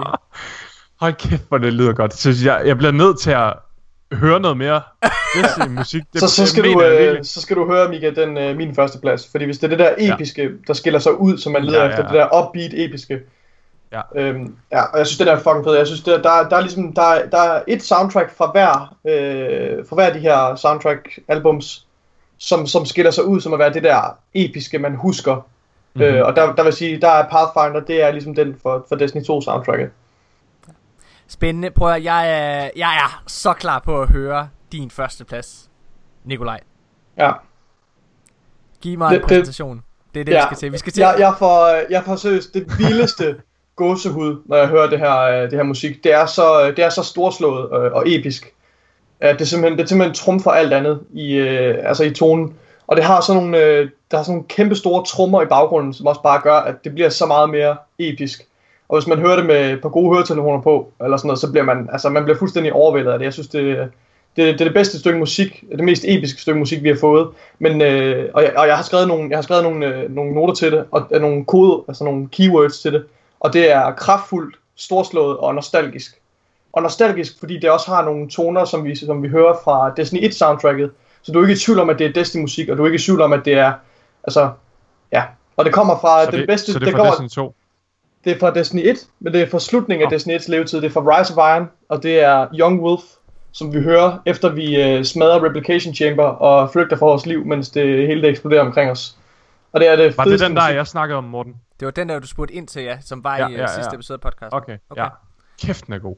Du Og, siger, og det, det, det, det, er ikke, det er ikke noget med, at der er et stykke eller et lille stykke fra soundtracket, der er, der er, der er bedst. Jeg synes, hele soundtracket i sin helhed fortjener næsten at blive hørt. I en, jeg, jeg, ved, jeg siger ikke, at det, du, skal, du skal sætte det ind i hele soundtracket, øhm, men, men, men det er ligesom, der er ikke, der er ikke sådan en lille del, som, som fortjener at blive hørt mere end det andet. Jeg synes, det hele det er bare altså, så episk.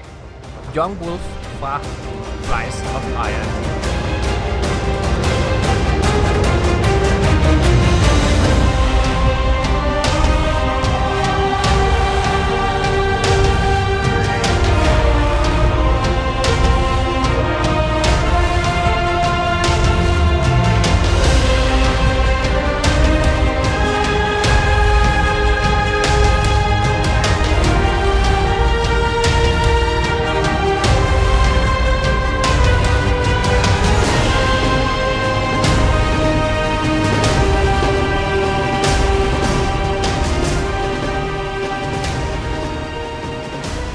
Okay, prøv at høre, mine damer og herrer. Det her kan jeg lige så godt hoppe med på vognen og sige, det her det er også min første plads. jeg bliver nødt til at sige, ja, det her er, er, det her det er mit yndlings yndlingsnummer overhovedet. Jeg synes, det er så fantastisk. Og Jeg ved godt, jeg snyder lidt i rækkefølgen Mika, fordi det egentlig er Ja. mig, men jeg, jeg kan lige så godt bare hoppe med på den med det samme. Jeg synes, det her, det er... Nu har vi lige hørt den, og det er præcis de samme ting, jeg vil sige, Nikolaj. Det er det øjeblik, der man hører det, det er som sagt, når man lige har klaret slutmissionen, når man er, man er på flygter fra det her, øh, hvad det hedder, chamber hernede. Ej, hvor er det fantastisk. Det er... Og- Det, det, du føler dig som en fucking held. Du føler dig som den vilde, at du er med et kæmpe actionbrag, og du bare Ja. ja. lige har klaret ærter, når du løber for dit liv. Det er så fedt. Det er ikke det hero moment. Det, det, det, det er kulminationen på det, der er Destiny-oplevelsen, føler jeg lidt. Altså det her episke, mysteriske eventyr. Ja. Og det, det er ligesom om musikken, den eskalerer igennem hele nummeret. Ja. Du bliver overrasket, altså, du, når du er halvvejs igennem og tænker, okay, hold da op, nu er jeg godt nok træt. Hold da kæft, det var overvældende det der. Nu, nu, kan, der ikke, nu kan det ikke eskalere mere. Og så kommer den bare til og tager den et niveau højere, og man sidder bare og ryster, og man sidder bare og raller i sin stol. Keep going! Nikolaj lytter Det til er musik på en anden måde, end jeg gør. Det, det er religiøst. Er Jeg kan ikke mere! En religiøs oplevelse for mig. Jeg sidder bare! Sådan ud af kroppen oplever. Nikolaj sidder bare, Nikolaj sidder bare sådan med sin kæreste. Og kan du ikke, kan du ikke tage en uh, Mario Donald maske på, og så bare lige pæk mig? Jeg gider altså ikke at høre det der musik igen, mens vi gør det. Jeg synes, Det er så underligt. Nikolaj han kommer ind i soveværelset, så nu bare med underbukser på, og bruger den første halve time på bare at danse til det her musik. Og så kommer jeg bare i bukserne og falder i søvn bagefter. Du bliver bare liggende, Pernille. Vent på, jeg er færdig. Pernille! I am now a young wolf! Ej, ej, jeg beklager. Okay, Mika, jeg snød dig fra at sige din første. Ja, det er fint. Jamen, øhm, jeg vil uden tvivl øh, godt indrømme, at jeg er nok den største scrub af, af os til at lytte til Destiny-musikken. Det kan jeg i hvert fald øh, mærke. Jeg føler mig lidt bagud.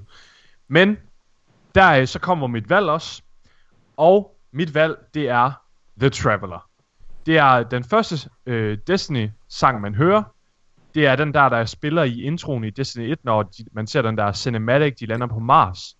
Det er for Music of the Spheres, ikke også, Nikolaj? Jo, Jo, lige det er, præcis. også, det er også derfra, ja. Men, da, men den er i Destiny 1. Når man hører den første gang, jeg kan huske, at jeg, jeg tændte Destiny, jeg, jeg anede ikke, hvad jeg gik ind til. Jeg har set nogle gameplay-videoer, jeg tænkte, det så fedt ud. Jeg anede ikke, hvad jeg, hvad jeg var ved at give mit liv væ- væk til. øhm, og, og man ser den her cinematic, og så, så laver de sådan et fodspor. Hvis I ikke har set den cinematic, så skal I gå ind og se den øh, første cinematic i Destiny 1. Så laver de sådan et fodspor i sandet, og så, og så kommer der sådan nogle klokker, og der kommer det der sådan nogle, ja. sådan nogle stemmer. Det er så magisk. Det Ja. er så magisk. Man, man kan bare mærke... Jeg, jeg var bare sådan, lige da, lige da den der tone, den kommer, så er jeg bare sådan... Nå, ja. Det var de næste 10 år i mit liv, der røg der. Ja. Var sådan, okay, jeg, jeg er bundet. Øhm, Det, det, er, det er så stærk musik, og det kommer jo Ja. også fra, fra Music of the Spheres, og jeg er helt enig med dig, øh, Mika, det er slet ikke et dårligt valg overhovedet. Nej. Det, altså, det, jeg tror måske, ja, den, den var også i mine tanker, da jeg tænkte over den her top 3. Det er også derfor, jeg synes, det er så svært. Altså, jeg, jeg vil ikke hæfte mig med noget Jeg synes, og, og det er jo ligesom, det er ligesom The Pinnacle, det er Destiny Ja, Overture, det er det, er, det, det, det, det, er det musikalske tema for Destiny, og det er også det, faktisk også det tema, der går igen og igen i meget af musikken, ja. så det er overhovedet ikke et dårligt valg, det er et skide godt valg. Lige præcis. Og jeg synes, lige præcis, det sætter en rigtig god øh, expectation til spillet. Ja. Hvad man kan forvente af musikken og stemningen i spillet. Øhm, det, det lyder så fantastisk. Kan vi høre den bid også, hvor man hører de her stemmer, Morten? Nej. Jo, Jo, det kan du godt. det var for sjovt. you then. I'm out! Jo, vi hører den lige her.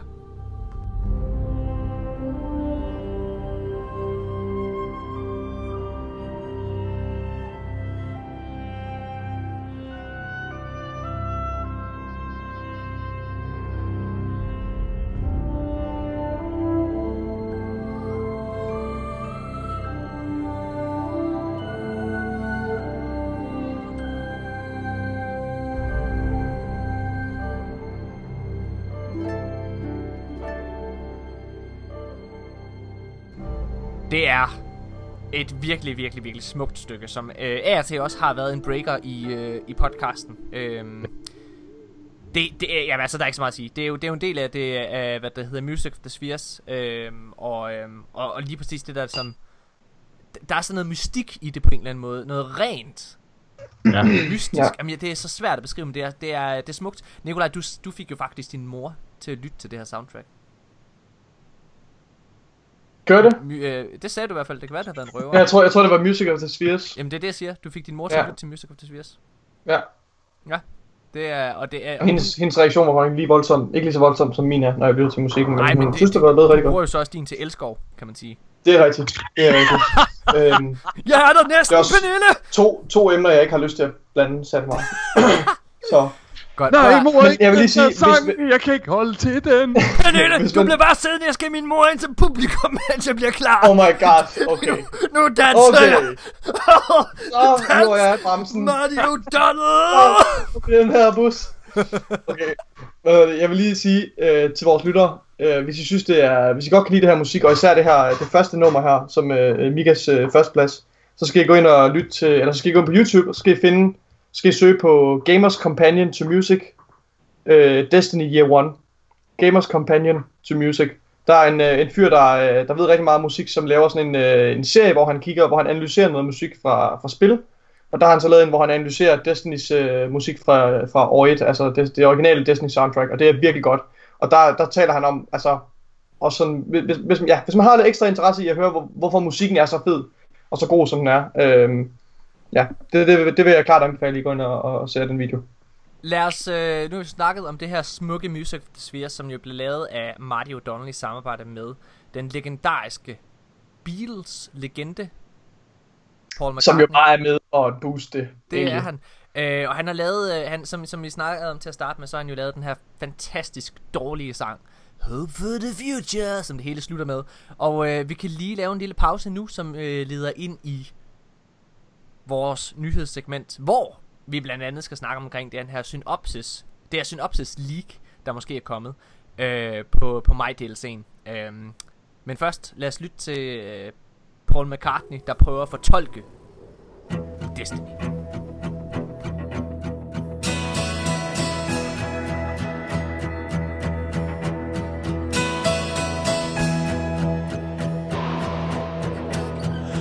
Hope for the future.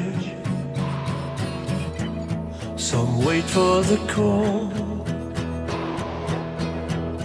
To say that the days ahead will be the best of all. We will build bridges up to the sky. Surrounding you and I. Hope for the future, it's coming soon enough. How much can we achieve? Hope for the future, it will belong to us if we believe.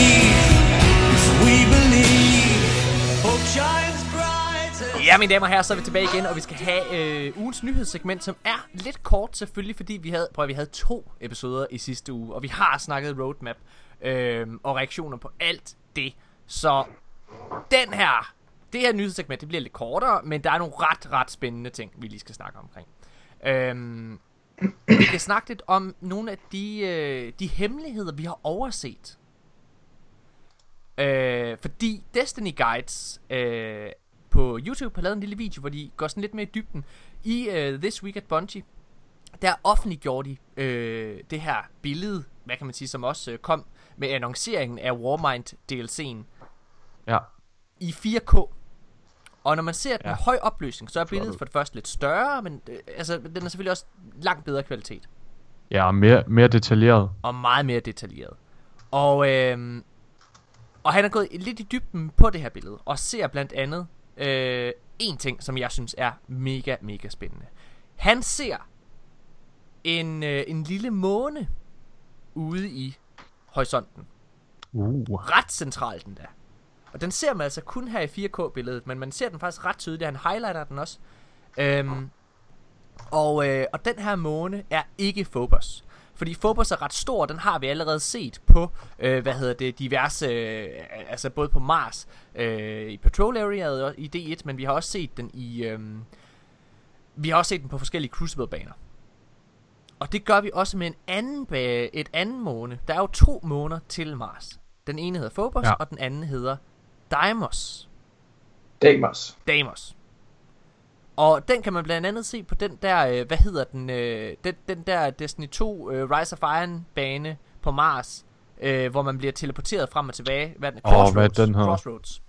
Crossroads. Crossroads, der kan man faktisk se Deimos øh, ude i horisonten. Øh, og det er spændende af én årsag. Oh yeah. For to år siden, mine damer og herrer, i 2016, hvis man går tilbage til nogle af de podcaster, jeg ved faktisk ikke, om vores helt gamle episoder, de stadigvæk er tilgængelige, Nikolaj. Jeg tror, at frem til jul, der, er de vist, der mangler de vist. Er det ikke rigtigt? Fordi mm. vi, vi skiftede jo til SoundCloud. Ja, det, efter vi skiftede SoundCloud, vi har ikke overført de gamle Nej, vi har ikke episoder afført det. Det får vi gjort en eller anden gang. Det er sikkert sjovt at gå tilbage og lytte til. Ja, det ved jeg ikke. Om jeg synes, vi skal. Jeg skal ikke lige. Hvorfor ikke det? Der, jeg har hørt, der er nogle ret interessante teorier og sådan noget. Rasputin er raid på os alle sammen, jeg ved det! Det er, ja, det er, det er helt klart, det ville være. Episode Ej, 3. Hvad er det? Nå, Nå, okay. Eller, vi har vækket Hive. den Nå, ja, det er rigtigt. Det er episode. meget sjovt. Vores første, vores første Den episode- troldmand. Vores Ja, den troldmand kom fra månen. Vores første episoder, de hed sådan, det var, vi synes det var skægt at have sådan dårligt oversatte, ikoniske, hvad hedder det, titler til, til episoderne. Det stoppede vi ret hurtigt med. Den troldmand kom fra månen. har, øhm, Der er mere clickbait i at lave et eller andet.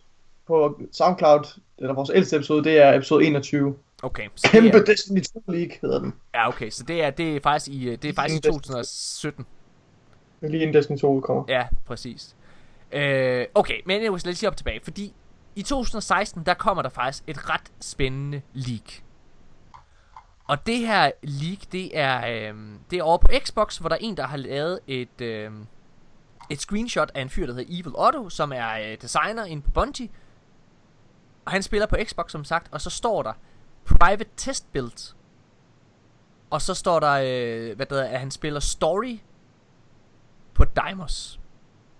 Ja. Det, det synes jeg bare er vildt interessant. Det er så længe siden. Det er Altså mega sådan, lang tid siden. Jeg tænker bare sådan, kan- kan det virkelig passe, Ja, at, at en DLC, DLC 2, der kommer til Destiny 2, den har været under udvikling i to år.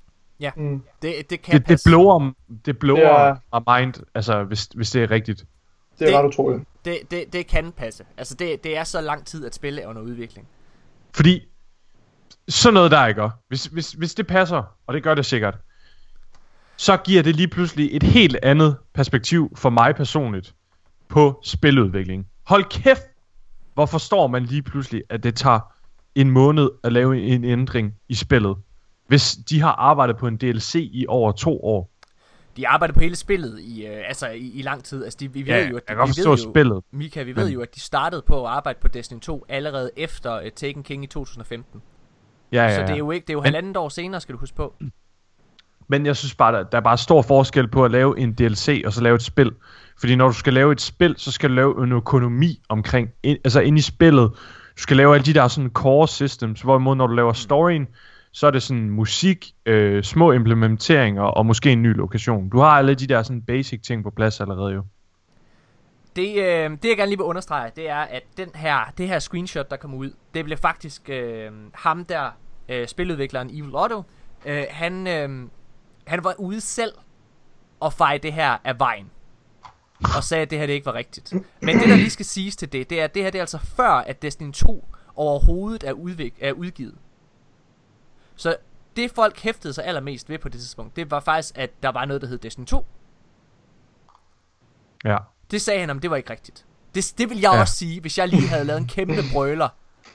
Altså hvis jeg lige havde lavet en kæmpe brøler og var kommet til at leak noget, så ville jeg også sige, det er ikke rigtigt der. Det er bare, det, det er fake. Øh, særligt fordi så blev Destiny 2 ligesom officielt. Der var noget, der hed Destiny 2 lige pludselig. Fordi officielt, så, tro, så var snakken jo faktisk om, at Destiny det bare skulle køre videre. At der aldrig var noget, der hed, skulle hedde Destiny 2. Hvis I kan Ja. huske det. Ja. Mm. Øhm, så, det er, så det er ret interessant. Så det, at Deimos, det er centralt, det, det tror jeg betyder, at vi kommer til at have en historie, der foregår på Deimos. Øhm, Og ikke Mars. Eller jo? Mars er jo, en- altså det er jo månen til Mars, Deimos. Ja. Øhm, Jamen, du, du, du tænker sådan primært, altså primært på Mars, og så måske lige en ja, ja, enkelt ligesom eller to i på Deimos. Phobos var vi også kun på i en mission, Ja. for eksempel. Okay, ja, selvfølgelig. Så det er ret interessant. Så det betyder måske, at vi Ja. kommer på Deimos øh, i den næste DLC. Det er ret spændende. Det Det lyder er mega, spændende. mega og de kunne også godt lave en uh, PvP-bane deroppe, eller noget. Ligesom der var uh, Black Shield på Phobos. Det jeg jo tror, det, kommer, det betyder, det er, det, det, det er nødt til at betyde, at der, vil, altså, at der er to locations med DLC'en. Øh, og det lyder lidt usandsynligt til at betragtning af, fordi jeg synes, man skal hele tiden have med i minde, når man tænker på den her DLC, det er, at den er en del af det her expansion pass. Ja. Det vil sige, det vil sige, det er altså begrænset, hvor mange ressourcer, der er offret på det. Det er begrænset, hvor meget content, der er proppet ind i det her expansion. Jeg, jeg tror, det, det bliver lidt... De er nødt til at være tilbageholdende i forhold til, hvor meget de putter ind. Og det er, jo, det er jo et spørgsmål om, at de skal, det koster mange penge at lave de her ting. Ja. Men, men der bliver nødt til at være to øh, locations. Jeg tror både, fordi Icecaps Mars er helt sikkert en ting. Jeg Ja. tror, det er der størstedelen af, af, Jamen, vi kan se Ice af spillet kommer til at... altså, Og, ja, ja, præcis. Det, det er der størstedelen af, af DLC'en kommer til at foregå. Ja. Det er det, der bliver den nye patrol zone. Øh, men jeg tror, der kommer til at være nogle missioner, eller noget strikes, eller raid. Nej, ikke, ikke raid. Strikes på, på, på Deimos. Nej, rated, det Ja. kommer til at være på Leviathan jo. Altså, Det bliver er på Leviathan, ja. præcis. Ja. Øh, Så-. I, som en del af et raid Ja, et lær. Et raid lair, ja. Øh, okay, men det er ligesom den ene hemmelighed, som han ser, det er den her med, øh, det, det er det her med, at Deimos er i baggrunden. Det skal siges, der er ikke nogen andre, der ligesom har drejet parallellen tilbage til det der i, i, i 2016, så den har vi lidt på egen kappe øh, og sige, at det lige pludselig er rigtigt. Øh, men det tror jeg altså ikke desto mindre, og, og, og det kommer lidt på baggrund af, at jeg har været inde og researche lidt i nogle gamle ting.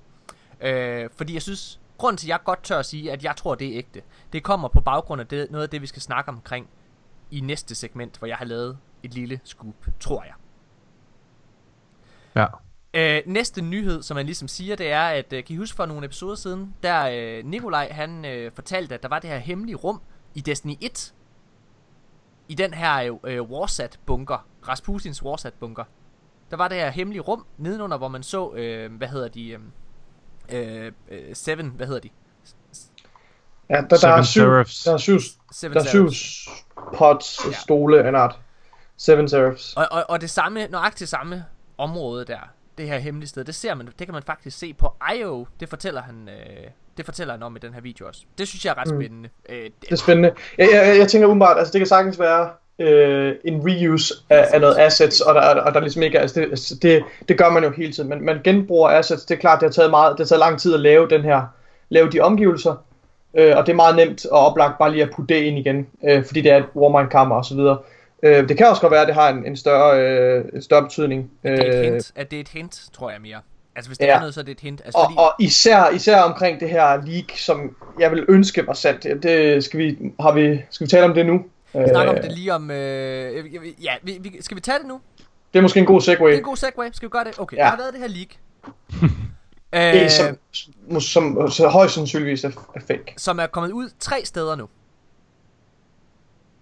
Vil jeg gerne lige sige. Ja. Øhm, Hvilket ja. ikke betyder, at det er ægte, det vil jeg gerne sige. Men der, det betyder, at der måske er lidt mere hold i det. Mm. Så nu læser vi, nu læser vi højt. Okay? Skal jeg læse det højt? Det må du gerne, ja. Så skal jeg lige, øh, så skal du lige øh, trække tiden, mens jeg... Øh, Okay, fordi finder så kunne jeg lige så godt selv gøre det. Hvad hedder det? Det er fordi, jeg læser så dårligt engelsk. Der kalder man en lama, der laver... Morten. Hvad, Hvad, hvad kalder man en lama, der laver ballade på Fyn? Hvad? En ballamager. Oh my Badam. fucking god. Jeg håber, du har fundet jeg det. Skal prøvede. jeg finde den til dig, sende den til dig, Nicolaj? Så nu... Nej, jeg kan ikke... Ja, det må du gerne finde. Find det til mig. Okay.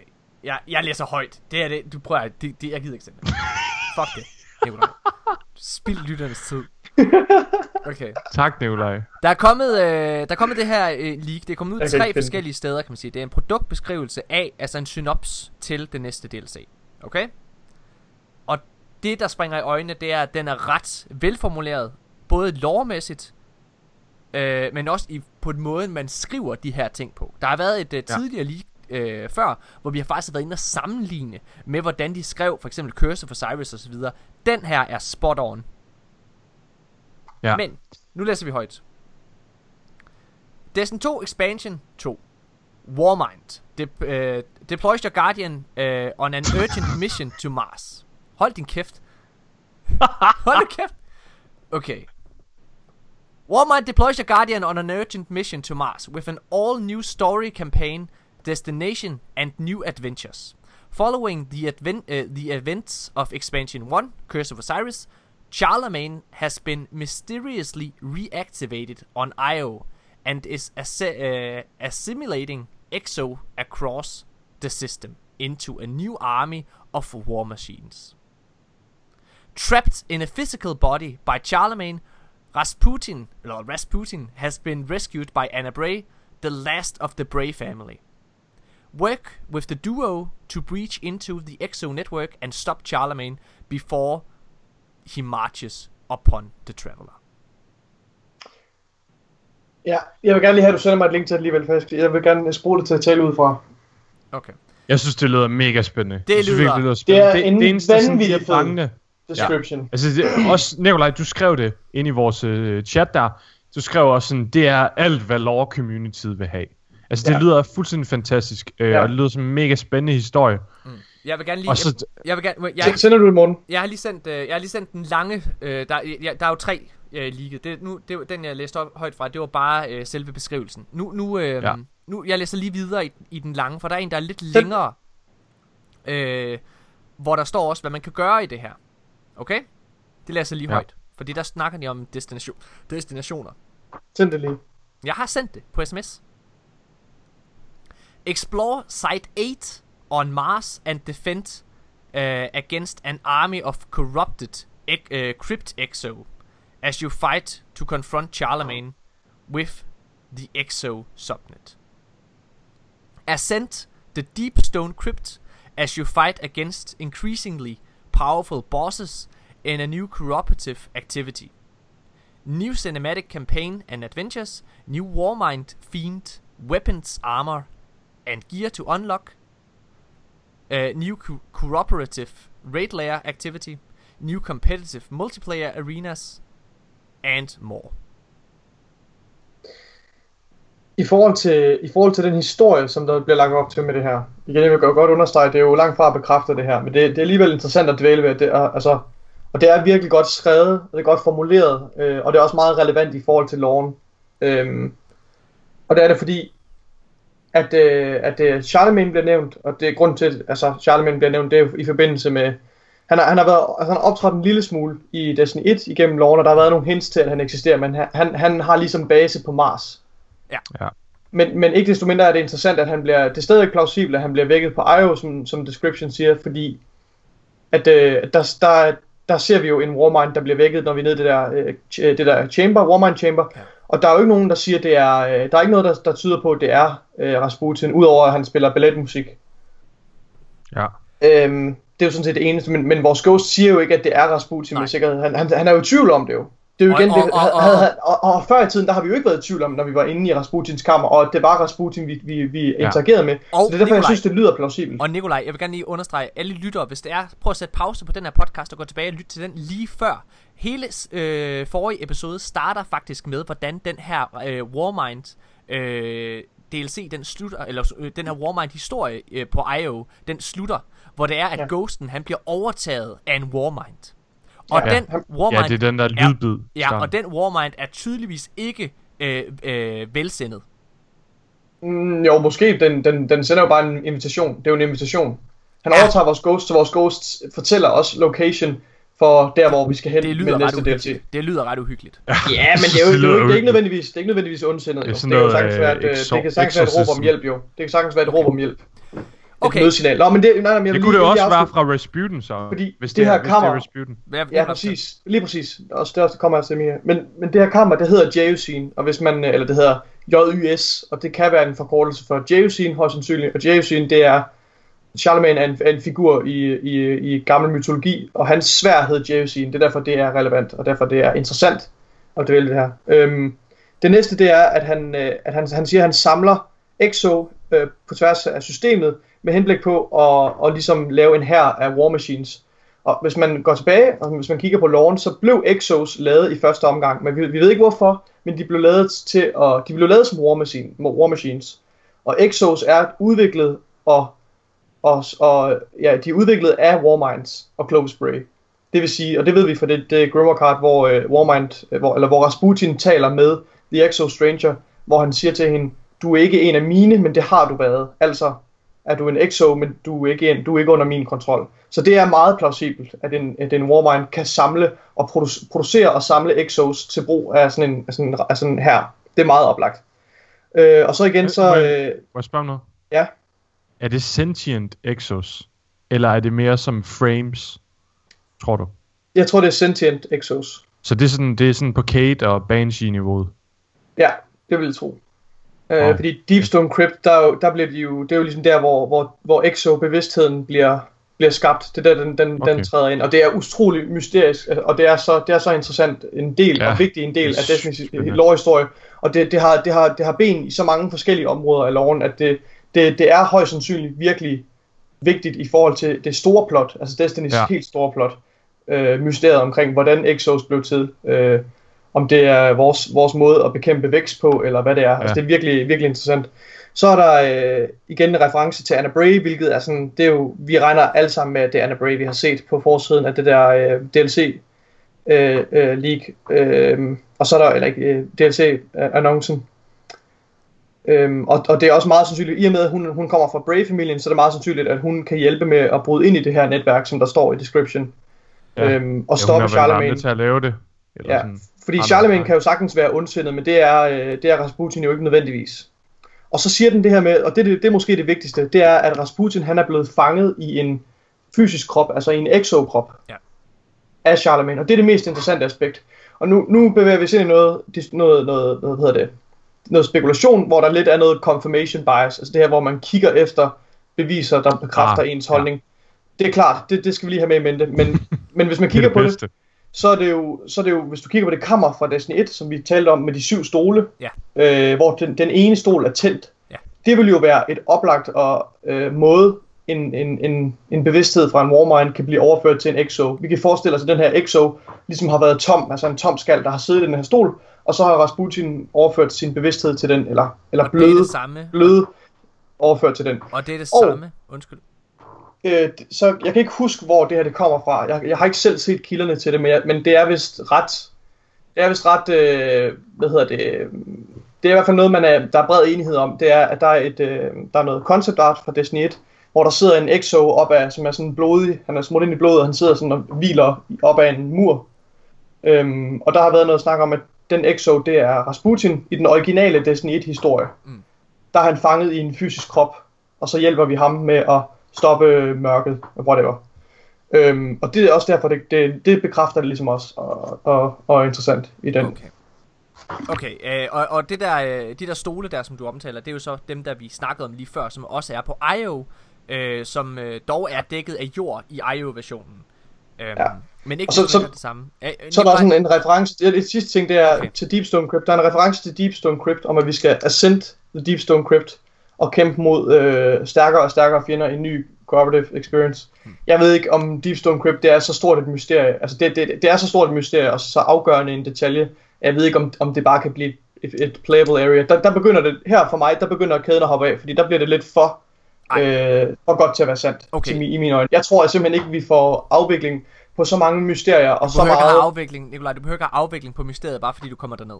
Det vil jeg gerne lige understrege. Det behøver du ikke. Igen, Ja, igen det, sandt. grunden, jeg synes, det lyder rigtig formuleret, og det er rigtigt i forhold til lov, det hele er plausibelt, der er ikke nogen modsigelser eller noget som helst. Øh, jeg, det eneste, der gør, at jeg, at jeg ikke tror, det er rigtigt det her, det er fordi, det lyder for godt til at være sandt. Og så synes jeg, at historien virker for kompliceret. Ikke, at det er en dårlig historie, øh, slet ikke, men den er for kompliceret til det, til det narrativ, som Bungie har, altså, eller de typer af narrativ, som Bungie er gået over til at fortælle øh, efter Taken King, hvor de forsøger at fortælle en meget mere simpel og grounded historie med deres DLC'er. Jeg Det er var derfor, jo, jeg tror, det er øh, uskyldigt. Nikolaj, jeg jeg, øhm, da det her det kom frem, så var jeg, øh, jeg var den første, der skrev til alle sammen, jeg tror ikke, det er rigtigt. Mm. Og jeg øh, plejer altså at være ret hurtigt til at hoppe med på sådan noget her. Mhm. Hvad hedder Ja. det? Øh, Især når det er lov, du ikke øh, Især når det er lov, hvor jeg ikke er helt inde i det. Øhm, jeg, øh, jeg, jeg, jeg sagde, at en af grundene til, at jeg ikke troede, at det holdt, at det var sandt, det var fordi, at det var, som du selv siger, Nikolaj, det var for kompliceret en historie at fortælle i spillet. Det ville være for kompliceret at, øh, at, at, at få alt det her ud, uden at, at du tabte mange spillere. Øhm, men jeg har tænkt mega meget over det her. Og jeg tror faktisk, det her det er sandt. Og nu vil jeg gerne fortælle, hvorfor. En ting er, at nu er det her ligget tre forskellige steder. Kom med. Men den allervigtigste ting, det er Christopher Barrett. For du sagde en ting, der ikke er rigtigt lige før, Nikolaj. Du sagde, at efter The Taken King, der er de øh, gået over og fortælle mere øh, simple fortællinger. Og det er ikke sandt. Fordi Christopher Barrett med Rise of Iron forsøgte faktisk at fortælle en utrolig kompliceret historie omkring Siva Ja. og Iron Lords, som desværre ikke lykkedes. Nej, Men- det lykkedes ikke. men- Fortællingen af historien lykkedes ikke, men, men- historien var fed. Historien, ja. Selve fortællingen var fed, Enig. eller, øh, var fed. Eller undskyld, ja, historien var fed, fortællingen var ikke. Mm. Øhm, men, men det prøvede Christopher Barrett på. Vi ved, at Christopher Barrett, det er ham, der står for alle DLC'er her med D2. Ja, Jeg vil det er, ham, gerne- der er blevet, det er ham, der er blevet meget uh, outspoken efter Curse of Osiris. Yes. Og jeg vil gerne understrege en ting. Øh, det har jeg sagt internt, Nikolaj, til dig og Mika. Men vi har ofte snakket om det her med, at Destiny 2 er en direkte fortsættelse til The Taken King. Og grunden til det, det er fordi, at Luke Smiths hjertebarn, det er selvfølgelig The Taken King. Han elsker The Taken King, for det var der, hvor han brillerede. Det er en kæmpe succeshistorie med ham, eller for ham, mm. Så de, de ting, han lægger op til i det spil, det er det, han fortsætter, vælger at fortsætte med at fortælle her i D2. Med Cabal, ja. Der invaderer tower og alt muligt. Jeg vil lige tilføje til dit argument, Morten. Øh, det er også Christopher Barrett, der tweeter Aurora Retroflex Initiated. Ja. Det er ham, der henter til den her expansion. Præcis. Ja, fortsæt. Øh, og Christopher Barretts hjertebarn, der hvor han, han stod også for House of Wolves, men hans første sådan rigtige, hvor han selv havde 100% kontrol, det var Rise of Iron. Så min fornemmelse er faktisk, at hvis der er nogen, der tør at prøve at fortælle en kompliceret historie, så er det Christopher Barrett. Fordi Christopher ja. Barrett, han er en kæmpe nørd, ligesom os. Ja. Jeg vil gerne, en anden ting, der taler for, at det her det faktisk er sandt. Nikolaj, hver gang vi har haft et øh, såkaldt leak på en synopsis, så har du kommet og sagt, det her giver ikke mening, det her giver ikke mening, det der det modsiger, det der i Mm. spillet. Ja, Det kan du ikke i den her. nej. Alt giver mening. Selv Myland Games, som jo er øh, den repræsentative konge for lore communityet, øh, han, øh, han, han har også været ude at sige, at vedkommende, der har skrevet det her leak, øh, faked det, siger Ja. han så, det burde, burde skrive lore hos Bungie. Fordi det er, altså, det er så godt formuleret, fordi det er så relevant, alle de emner, der er i spil. Nu kommer. Ja. jeg så med mit sidste, mit kongeargument. Fordi det er her, hvor jeg har, det er det her, der har gjort, at jeg har lavet en 180'er. Jeg sagde, at det her, det var en for kompliceret historie at fortælle. Og undskyld, kære lytter, I kan måske lytte, øh, jeg sidder i en stol, som knirker lidt, så det er altså ikke mig, der sidder og prutter. Hvad hedder det? Åh, Øh, det er jeg mig. sagde- Ej. Jeg sagde, at øh, jeg sagde, at det, her, det var for kompliceret en historie at fortælle, kontra det, de har prøvet på. Men det er den måske også i tematik. Men når jeg sidder og læser den her beskrivelse, så er den faktisk ikke så kompliceret igen. Den er faktisk ret lige til. Vi, øh, gennem en cutscene, en cinematic, der kommer vi til at se Charlemagne, han er vågnet op til død, han er en skider, ikke? Og så ser vi på Tower, at der er noget i vejen med Kate. Ja, I hører mig sige det. Kate er Rasputin. På, der hører vi så, at øh, der er noget i vejen med Kate. Han opfører sig mærkeligt. Det er fordi, det er Rasputin. Så har vi ligesom allerede på Tower en venter, en direkte, øh, og jeg tror måske også, Anna Bray kommer ombord. Og så har vi ligesom dem to, Kate og Anna Bray, sammen, som vi tager med ud på eventyr. Og så er det faktisk ikke så kompliceret en historie længere, fordi så har du, så har du, så har du de to main characters, de to protagonister, dem har du sammen med os på Tower. Og du har modstanderen, som du har etableret, og så kan du fortælle mm-hmm. det hele via dialog øh, i, i, på de forskellige missioner osv. der. Jeg er slet ikke enig med dig i, at bare fordi, at vi går ned i Deep, St- øh, Deepstone Crypt, som er stor, en stor ting for lore, så tror jeg ikke, at de behøver at fortælle alle hemmeligheder, bare fordi vi er der. Jeg tror, at de hemmeligheder, de er tilgængelige for dig, Nikolaj. Hvis du gider lede efter dem dernede. Men for den almindelige spiller, så er det til, til synligheden bare et Arkons Forge Court of Oryx sted. Der, der kan man bruge argumentet om, at øh, lige nu der besøger vi jo øh, the, the Third Spire i forbindelse med The Nine, som er et utroligt kompliceret og mysterisk sted, som vi ved ingenting Ja. om. Men på trods af det, så går vi der hver dag. Og det er kun, hvis man kigger på detaljerne, at, Ja. man, at man måske kan deducere mere. Men som den casual trial-spiller, der bare øh, laver carries og, og tager folk igennem, så er det bare, ved- så er det bare trials. Altså, Jeg vil også sige, bare fordi at man, udfor, altså man udforsker et sted og introducerer et sted, det har aldrig ligget i Destinys natur, at de introducerer noget, og så bliver det fuldstændig afklaret. Nej. Det har ligget rigtig meget Sandt. bag scenen, at man går ned i de små detaljer og dykker, og det er derfor, vi er så vilde med folk, der ved noget om loven i ja. Destiny communityet, fordi at der er bare en speciel edge til den her viden om de forskellige lokationer, de forskellige raser, våben ja. osv. Mm. Altså for mig, så er der ikke noget i den her beskrivelse, som stikker af. Der er ikke noget, hvor jeg sidder og tænker, det her, det kan ikke lade sig gøre historiemæssigt. Der er ikke noget, øh, hvad kan man sige, ressourcemæssigt, som virker for meget. Tværtimod, så øh, hvis de giver os en co- cooperative arena, altså en øh, Arkons Forge, øh, Court of Oryx ting, så er det noget, vi har bedt om. Så de giver os det, vi har, øh, har efterspurgt. Øh, mm-hmm. Og så har de så de her Mars ting her, hvor vi går endelig går i dybden med Exos og Warminds, noget vi også har efterspurgt. Og det er en kompliceret Og ting. Clovis men- Bray. Men, og Clovis Bray. Men Nikolaj, vi ja. Ja. sagde også, kan du huske, at en ting, vi roste Curse of Osiris for, det var, at den formåede at fortælle, kom ind på nogle ret sindssyge emner med Vex, på en total nede på jorden måde, for hvor alle ligesom fik noget ud af det. ja. Det er lidt det Ja, samme. Cur- Curse of Osiris er dybest set en introduktion til Vex, Præcis. og også en introduktion til Osiris-karakteren, men, men næsten mest af alt Vex, faktisk. Så lad os lige Ja. bare få lukket den, for nu vi snakket nok om den synopsis. Jeg tror, den er sand. Ja. Det er jeg gået over til at tro.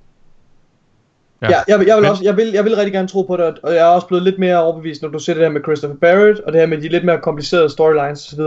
Ja. Øh, jeg hopper ikke med på vognen med hensyn til, at øh, Rasputin er Kate. Nej, det var måske det er, også... Det, det, er lidt, det er lidt en sjov tanke, øh, men, men det, det, det skaber nogle modsigelser i og med, at Kate han også er med som voice actor i nogle af de missioner, hvor vi er inde i Rasputins kammer og så videre, hvor Rasputin endda, endda snakker til os over højtaleren på russisk. Men der er, jo, Så- han er jo først lige blevet til Rasputin, hvis det er. Altså, det er jo noget, som sker lige om lidt.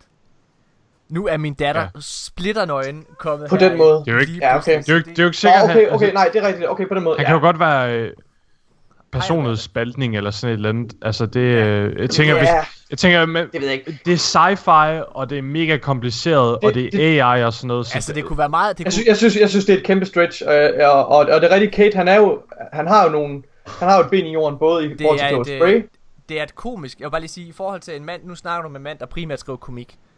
Og Mhm. jeg vil bare lige sige, det nej, er... nej, det gør du ikke. Oh my god. Det gør jeg da. Hvad Hej, hedder det? Okay. Hej, Hvad hedder Alberte. det? Nå, Hej, Alberte. Ja, det er Alberte, vi siger hej her. Så- Øhm, hvad hedder det? jeg vil gerne lige understrege en ting. Men, men Det prøv mig lige se, Kate, Kate, han, Kate, han blev lige jo EXO. Han Ja, blev ja. forvandlet af EXO, fordi han indgik en aftale med Close Spray. Så det, det, der er også en, en forbindelse der. Men jeg tror, vi får Kates baggrundshistorie på et senere tidspunkt, når vi skal må jeg- besøge Europa. det, han, han vil passe rigtig godt ind. Jeg vil, synes, jeg vil sige, dramaturgisk, så vil det være ærgerligt ikke at bruge Kate øh, for hans baggrundshistorie, når vi endelig får Bray-familien ind. Vi kommer ikke til at gå videre i den. Der er så mange andre aspekter i Destiny's univers, ja. Som du kommer til at gå ind i, frem, i fremtiden. Så hvis Kate skal kæde sammen med Clovis Bray-familien, så skal det selvfølgelig være, når datteren vender tilbage. Ja, Øh, det vil jeg også og der- sige. det, vil, og- det giver mening. Og så Det lyder- sige, og en ja. anden ting, og en anden ting, jeg vil sige, bare i forhold til ren komik, så vil det give så meget til spillet, at du kan gå fra, at Kate han lige pludselig snakker russisk og snakker, og så går over og snakker Nathan Fillion. Det vil, altså, det vil kunne give en masse komiske Det vil se fucking komisk. Det vil være fucking komisk. Der er i hvert fald en masse... Altså, hvi- hvis de ikke gør det her, så er det i hvert fald en kæmpe missed opportunity, vil jeg sige. Jeg beklager, Albert hun lige blevet taget. Og I kan høre, hvordan Alberte græder over det. Ja. Så det Det er missed opportunity, Nå. Bungie. wow. jeg kan godt lide at sidde Kom med nu bare dig. til ikke? Fix Destiny. Men Øh, Ja, okay, prøv, jeg vi, synes, vi har det lyder snakket for meget om det. Vi har mange andre ting, vi skal igennem. Vi, det, vi, vi har Der lukket den mange der. andre ting. Ja, mange andre ting. Ja. Jeg, jeg vil bare lige hurtigt sige, øh, hop videre til en super, super kort øh, ting, og det er øh, Bungie i This Week at Bungie. Der siger de blandt andet, at power level changes kommer tilbage til, altså i PvE. Der kommer power level changes til PvE, og med det så menes der, Åh, ja. at fjenderne lige pludselig kommer til at være meget farlige, hvis du er underleveled.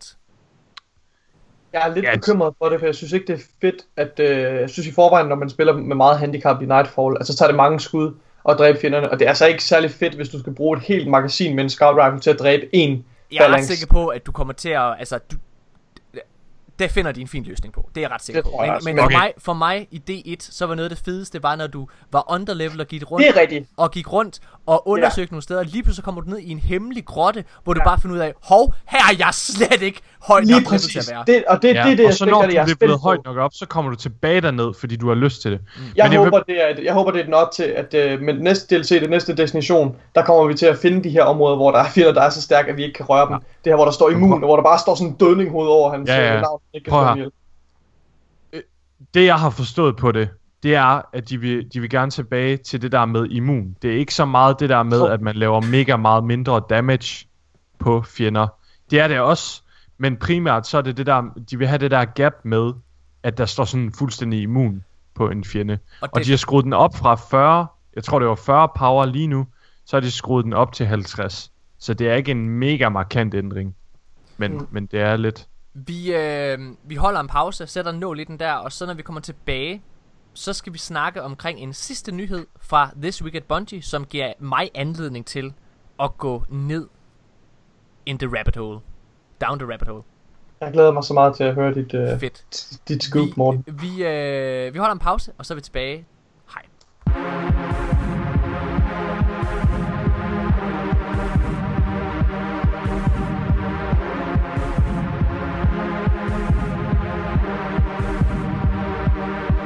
Said, let's get off of the moon, head over to Venus, forget the spirit bloom. We gotta find the Vex's breeding ground, time to save the traffic.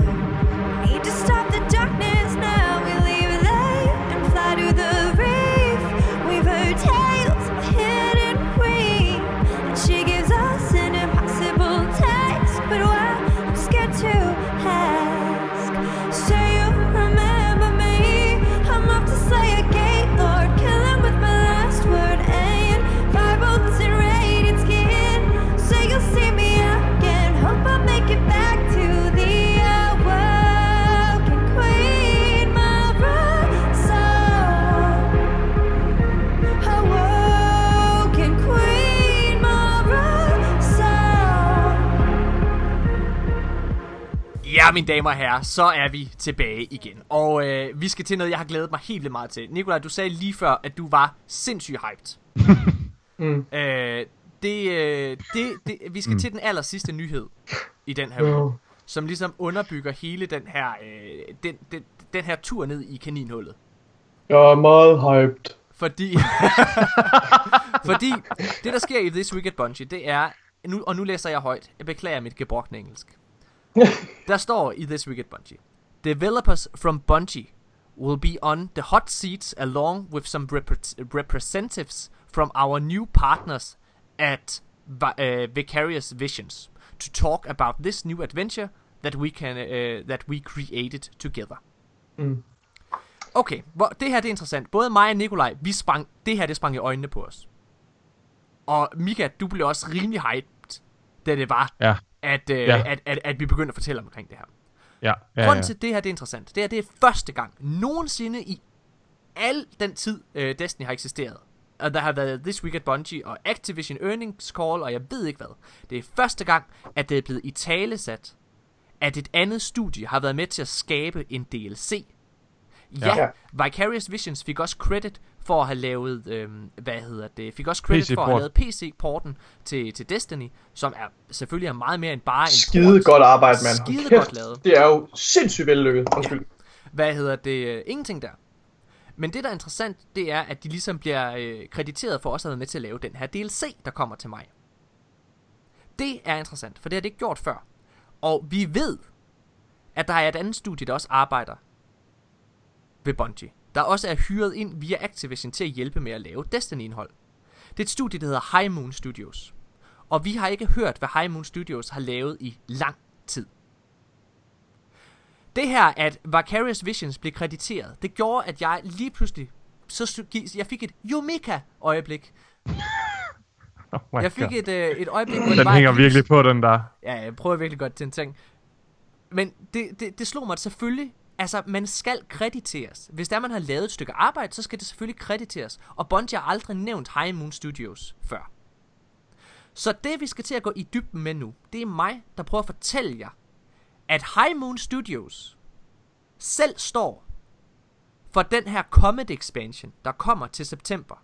Og at det derfor bliver en kæmpe børge, der kommer. Og det er en expansion, de har arbejdet på i mange år. Er I klar? Ja. Først lidt grundinformation, fordi da jeg fortalte det her til, øh, i vores øh, podcast-chat, Nikolaj, at High Studios selv stod for den her DLC, der kommer til september. Så sagde du lidt, det er alt for, øh, de, de kan slet ikke stå for at lave de her, øh, hvad hedder det, øh, de kan slet ikke stå for at lave de her titler selv, altså det er for lille et studie til det. Så vil jeg bare gerne have nogle facts på bordet. High Moon Studios er alt andet end et lille studie. De er ejet af Activision, men det er dem, der blandt andet har lavet... Øh, der var et Deadpool-spil, som udkom i 2013, som faktisk var ret vellykket, også kommercielt. Den har de lavet helt selv. De har lavet øh, de to Transformers-spil, som også var, øh, øh, hvad det hedder, rimelig klaret sig ret godt økonomisk, og øh, også kritikermæssigt, i hvert fald det første. Det ene hed øh, Fall, Transformers Fall of Cybertron, og det andet efterfølgende hed War for Cybertron. Derudover så har de lavet PS3 og øh, Xbox 360 versionerne af Call of Duty Advanced Warfare, og så øh, arbejder de nu på Destiny. De er altså et forholdsvis stort studie. Der er 100 ansatte på hele High Moon Studios, og alle arbejder på Destiny. Ja. Hvor mange er der er på Bungie? Er det ikke sådan 6 Det er 800 eller syv, sådan 750, over 750. Okay. Øh, på øh, Vi- Vicarious Vision, så er der over 200 ansatte. Så hvor meget kan 100 mand egentlig klare? Jamen, for eksempel så kan jeg fortælle jer, at øh, Insomniac, dem der laver, øh, hvad hedder det, Infamous-spillene og øh, Sunset Overdrive, de har 100, Ratchet and Clank. Øh, øh, undskyld, øh, Infamous Second Son og så videre der. De øh, laver, de har 100 mand. Så du kan klare mm. ret meget med 100 mennesker, hvis de er dygtige. Ja. Så er I klar? Ja. Nu hopper vi ned i kaninhullet. Det har du endda skrevet. Hvor er ja, det jeg har fedt. skrevet down the rabbit hole. Ja.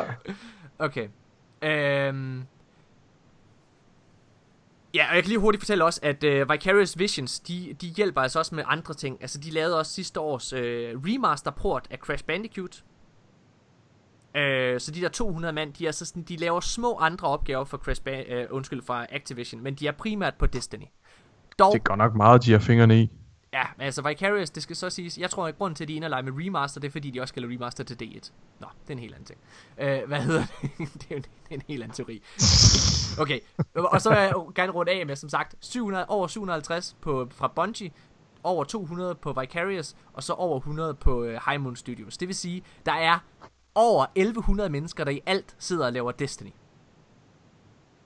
Det er fucking mange. Ja. Det er virkelig mange mennesker, ja. Okay. High Moon Studios. Ja, hvad, hvad hedder det? Øh...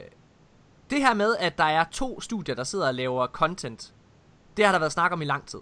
High Moon Studios, de blev hyret ind allerede i 2015. Ja, Okay? Det er første gang, vi ser et, et leak på det her. I det var der 2015, Tekken, det var der Tekken King udkom. det var der Tekken King udkom. Og det, Ja. var, øh, og det var efter det her, at de blev hyret ind. Eller undskyld, lige før det, at de blev hyret ind. Vi ved også, øh, hvad hedder det, Nikolaj, at The Taken King, efter det, det var det tidspunkt, hvor de gik i gang med Destiny 2. Det ved vi fra gamle leaks. Og øh, hvad hedder det, og blandt andet, da vi sad og lavede vores øh, gennembrudsepisode med Rise of Iron, at det faktisk slet ikke var meningen, at det skulle have været en DLC til D1. Øh, Ja. Så de har ligesom været der siden 2015, High Moon Studios, og de har endnu ikke udgivet noget indhold. Øh, Spændende. Okay. Vi ved også, gennem et andet leak, at High Moon Studios, de faktisk arbejdede på et Mars-område. Ja, det kan jeg godt huske. Der var endda et leak, der gik på et Mars Raid.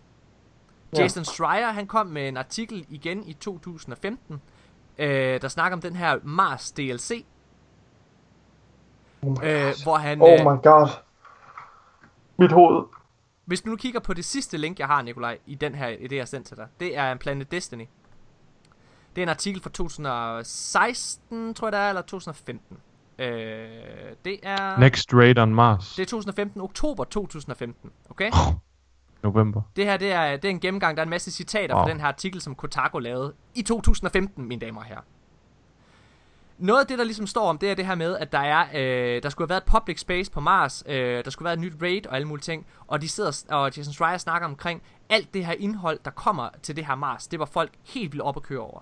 Um, the entire last Mars chunk was later cut and passed to Activision, uh, uh, hvad det hedder, subsidiary High, uh, High Moon Studios to develop for Destiny's full-sized 2016 sequel. Det er interessant, fordi 2016, det var der, hvor, des, øh, hvor Rise of Iron udkom. Hvor vi ved, det var en DLC, der kom, blev taget ud af røven, og der blev startet på at lave i sta- øh, slutningen af 2015, fordi det her ikke kunne nå at blive klart. Ja. Ja, ja det, det er ret Det er bekræftet. Ja. Okay, så Mars er ligesom... Mars-delen er ligesom blevet taget. Nu skal vi tilbage til Mars med den her DLC. Jeg tror, det der er sket, det er at den her del, som vi får her med mig, øh, med mig det er faktisk den Mars-del, som er blevet cuttet. Og det er også derfor, jeg tror, Nikolaj, at den godt kan have en vis størrelse, faktisk. Fordi det her, det er faktisk noget, der er blevet arbejdet på i lang tid. Åh, oh, det er vildt. Mars Og DLC'en. Mars DLC'en, som sagt, den er, er så blevet givet videre til Vicarious Visions og Bungie selv, fordi jeg tror, at de ligesom er gået videre på, øhm, på den her Comet ting, fordi de endnu ikke er, øh, altså fordi vi ved, at High Moon Studios, de kommer først i 2016. Det er først der, de bliver knyttet på øh, fra Activisions side af. Ja, Mm. Ja. Vi er med. Vi er med. I er med. Godt. Jamen, fordi der Er er, I mange med, ting. Ja, der er mange ting. Vi, Øh, ryst lige skuldrene. Kom så. Okay. Ja. Ah, ah, ah. øhm. Bond, eller Activision, de har sagt noget ret spændende. De har sagt, at det er øh, en prioritet, at der skal være hele tiden være indhold til Destiny 2. Det siger de så sent som her i sommers, inden D2 launcher. Det er, øh, hvad hedder han, øh, Erik, øh, hvad fanden hedder han, ham der, der lige er Hirschberg. stoppet, som siger, siger for... Eric Hirschberg. Hvad siger du? Eric Hirschberg. Ja, ja, præcis. Eric Hirschberg. Han siger, at øh, noget af det, han var rigtig, rigtig træt af i forhold til Destiny 1, det var, at de ikke var i stand til at komme med indhold hele tiden Ja. til, øh, til Destiny. At de ikke kunne, øh, hvad kan man sige, efterleve det krav, der var fra fans, om at der hele tiden skulle komme, øh, Ja. og det var også en del af deres oprindelige kontrakt til Destiny, skal også lige med i, i mente her. Øh, hvad hedder det? Han siger, Eric uh, Hirschberg. Han siger, I, was, I have not been happy with uh, the ca- uh, cadence of new uh, cadence, eller hvad hedder det? Cadence. Cadence. I have not been happy with the cadence of new content. We got a lot right with Destiny 1, but one of the things we didn't uh, keep uh, up with the demand for new content, he said. I feel I feel like that is a uh, I feel like that as great as the Dark Below, House of Wolves, The Taken King, and Rise of Iron all are. Clearly, there are appetite for more. Og det kommer som selvfølgelig som udg- øh, altså som øh, Et udspring af alt den der content drought, der ligesom var. Ja. Så det her, det skal der ligesom Ja. laves om på. Og det ved han jo på det her tidspunkt, at der er i gang med. Han ved, at, øh, at der kommer en DLC. Det her det er ikke blevet offentliggjort, men på det her tidspunkt, der ved han jo, at der kommer en DLC både til jul og til maj året efter. Han ved også, der kommer en Comet. Comet, det er ligesom blevet annonceret, ikke også? Det blev, det blev gjort til, til, til, hvad hedder det, Developer øh, Conference. Nej, ikke Developer Conference. Hvad fuck hedder det? Det hedder øh, Earnings Call. Okay. Så alt det her, det, det har ligesom været under udarbejdelse. Det skal komme hele tiden. Og vi ved, der er to studier, der sidder og arbejder på de her ting. High Moon Studios har endnu ikke lavet noget som helst.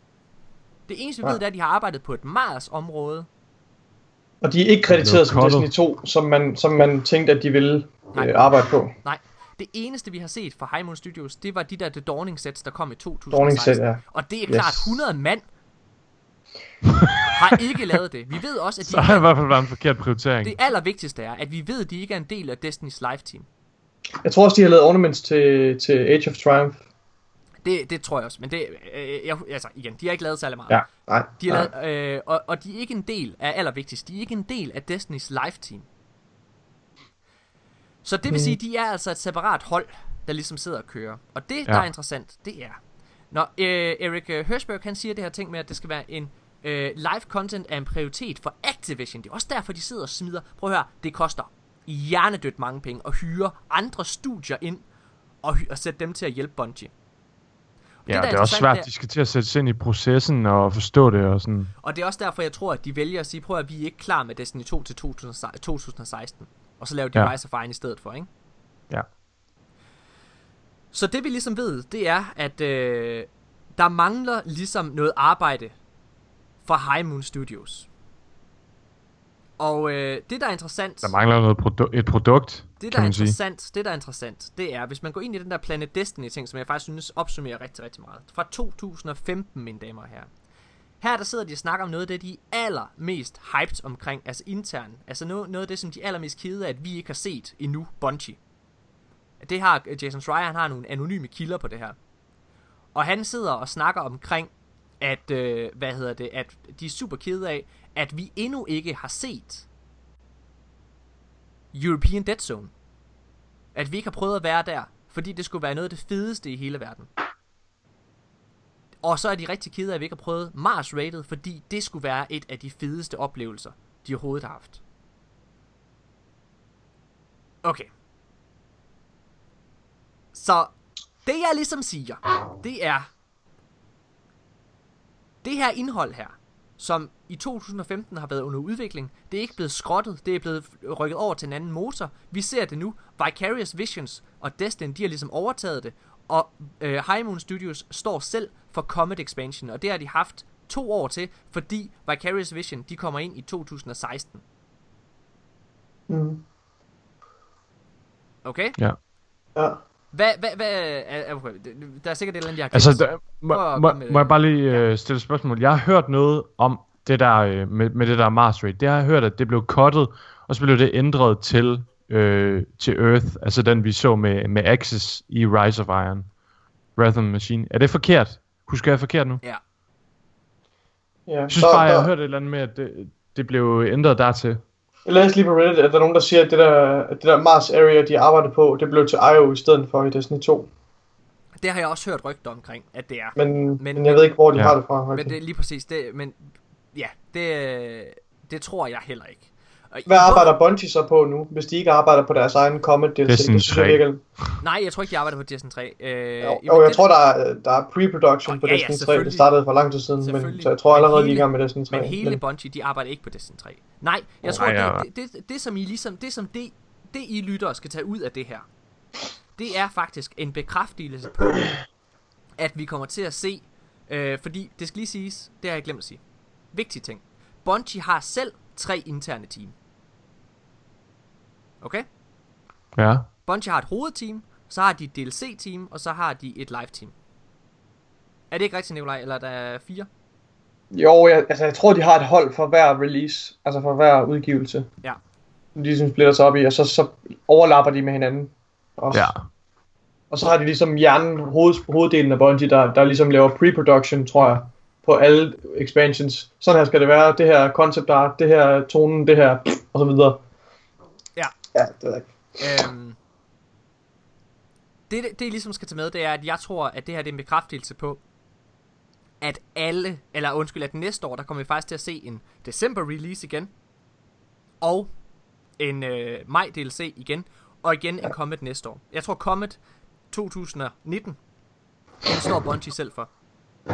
Det, det, det, der, det der, du strækker den lidt. Øh, men, men øh, jeg tror også, de er gået tilbage til deres gamle, eller deres oprindelige contentplan Hvor, med. hvorfor, hvorfor synes du, jeg strækker den? Altså, det er derfor, jeg siger det her med, at, øh, at Det, jamen, det, er, Activision- det er fordi, du, du gerne vil have den til at passe, passe sammen med, at Destiny 3 skal udkomme med PlayStation 5 jo.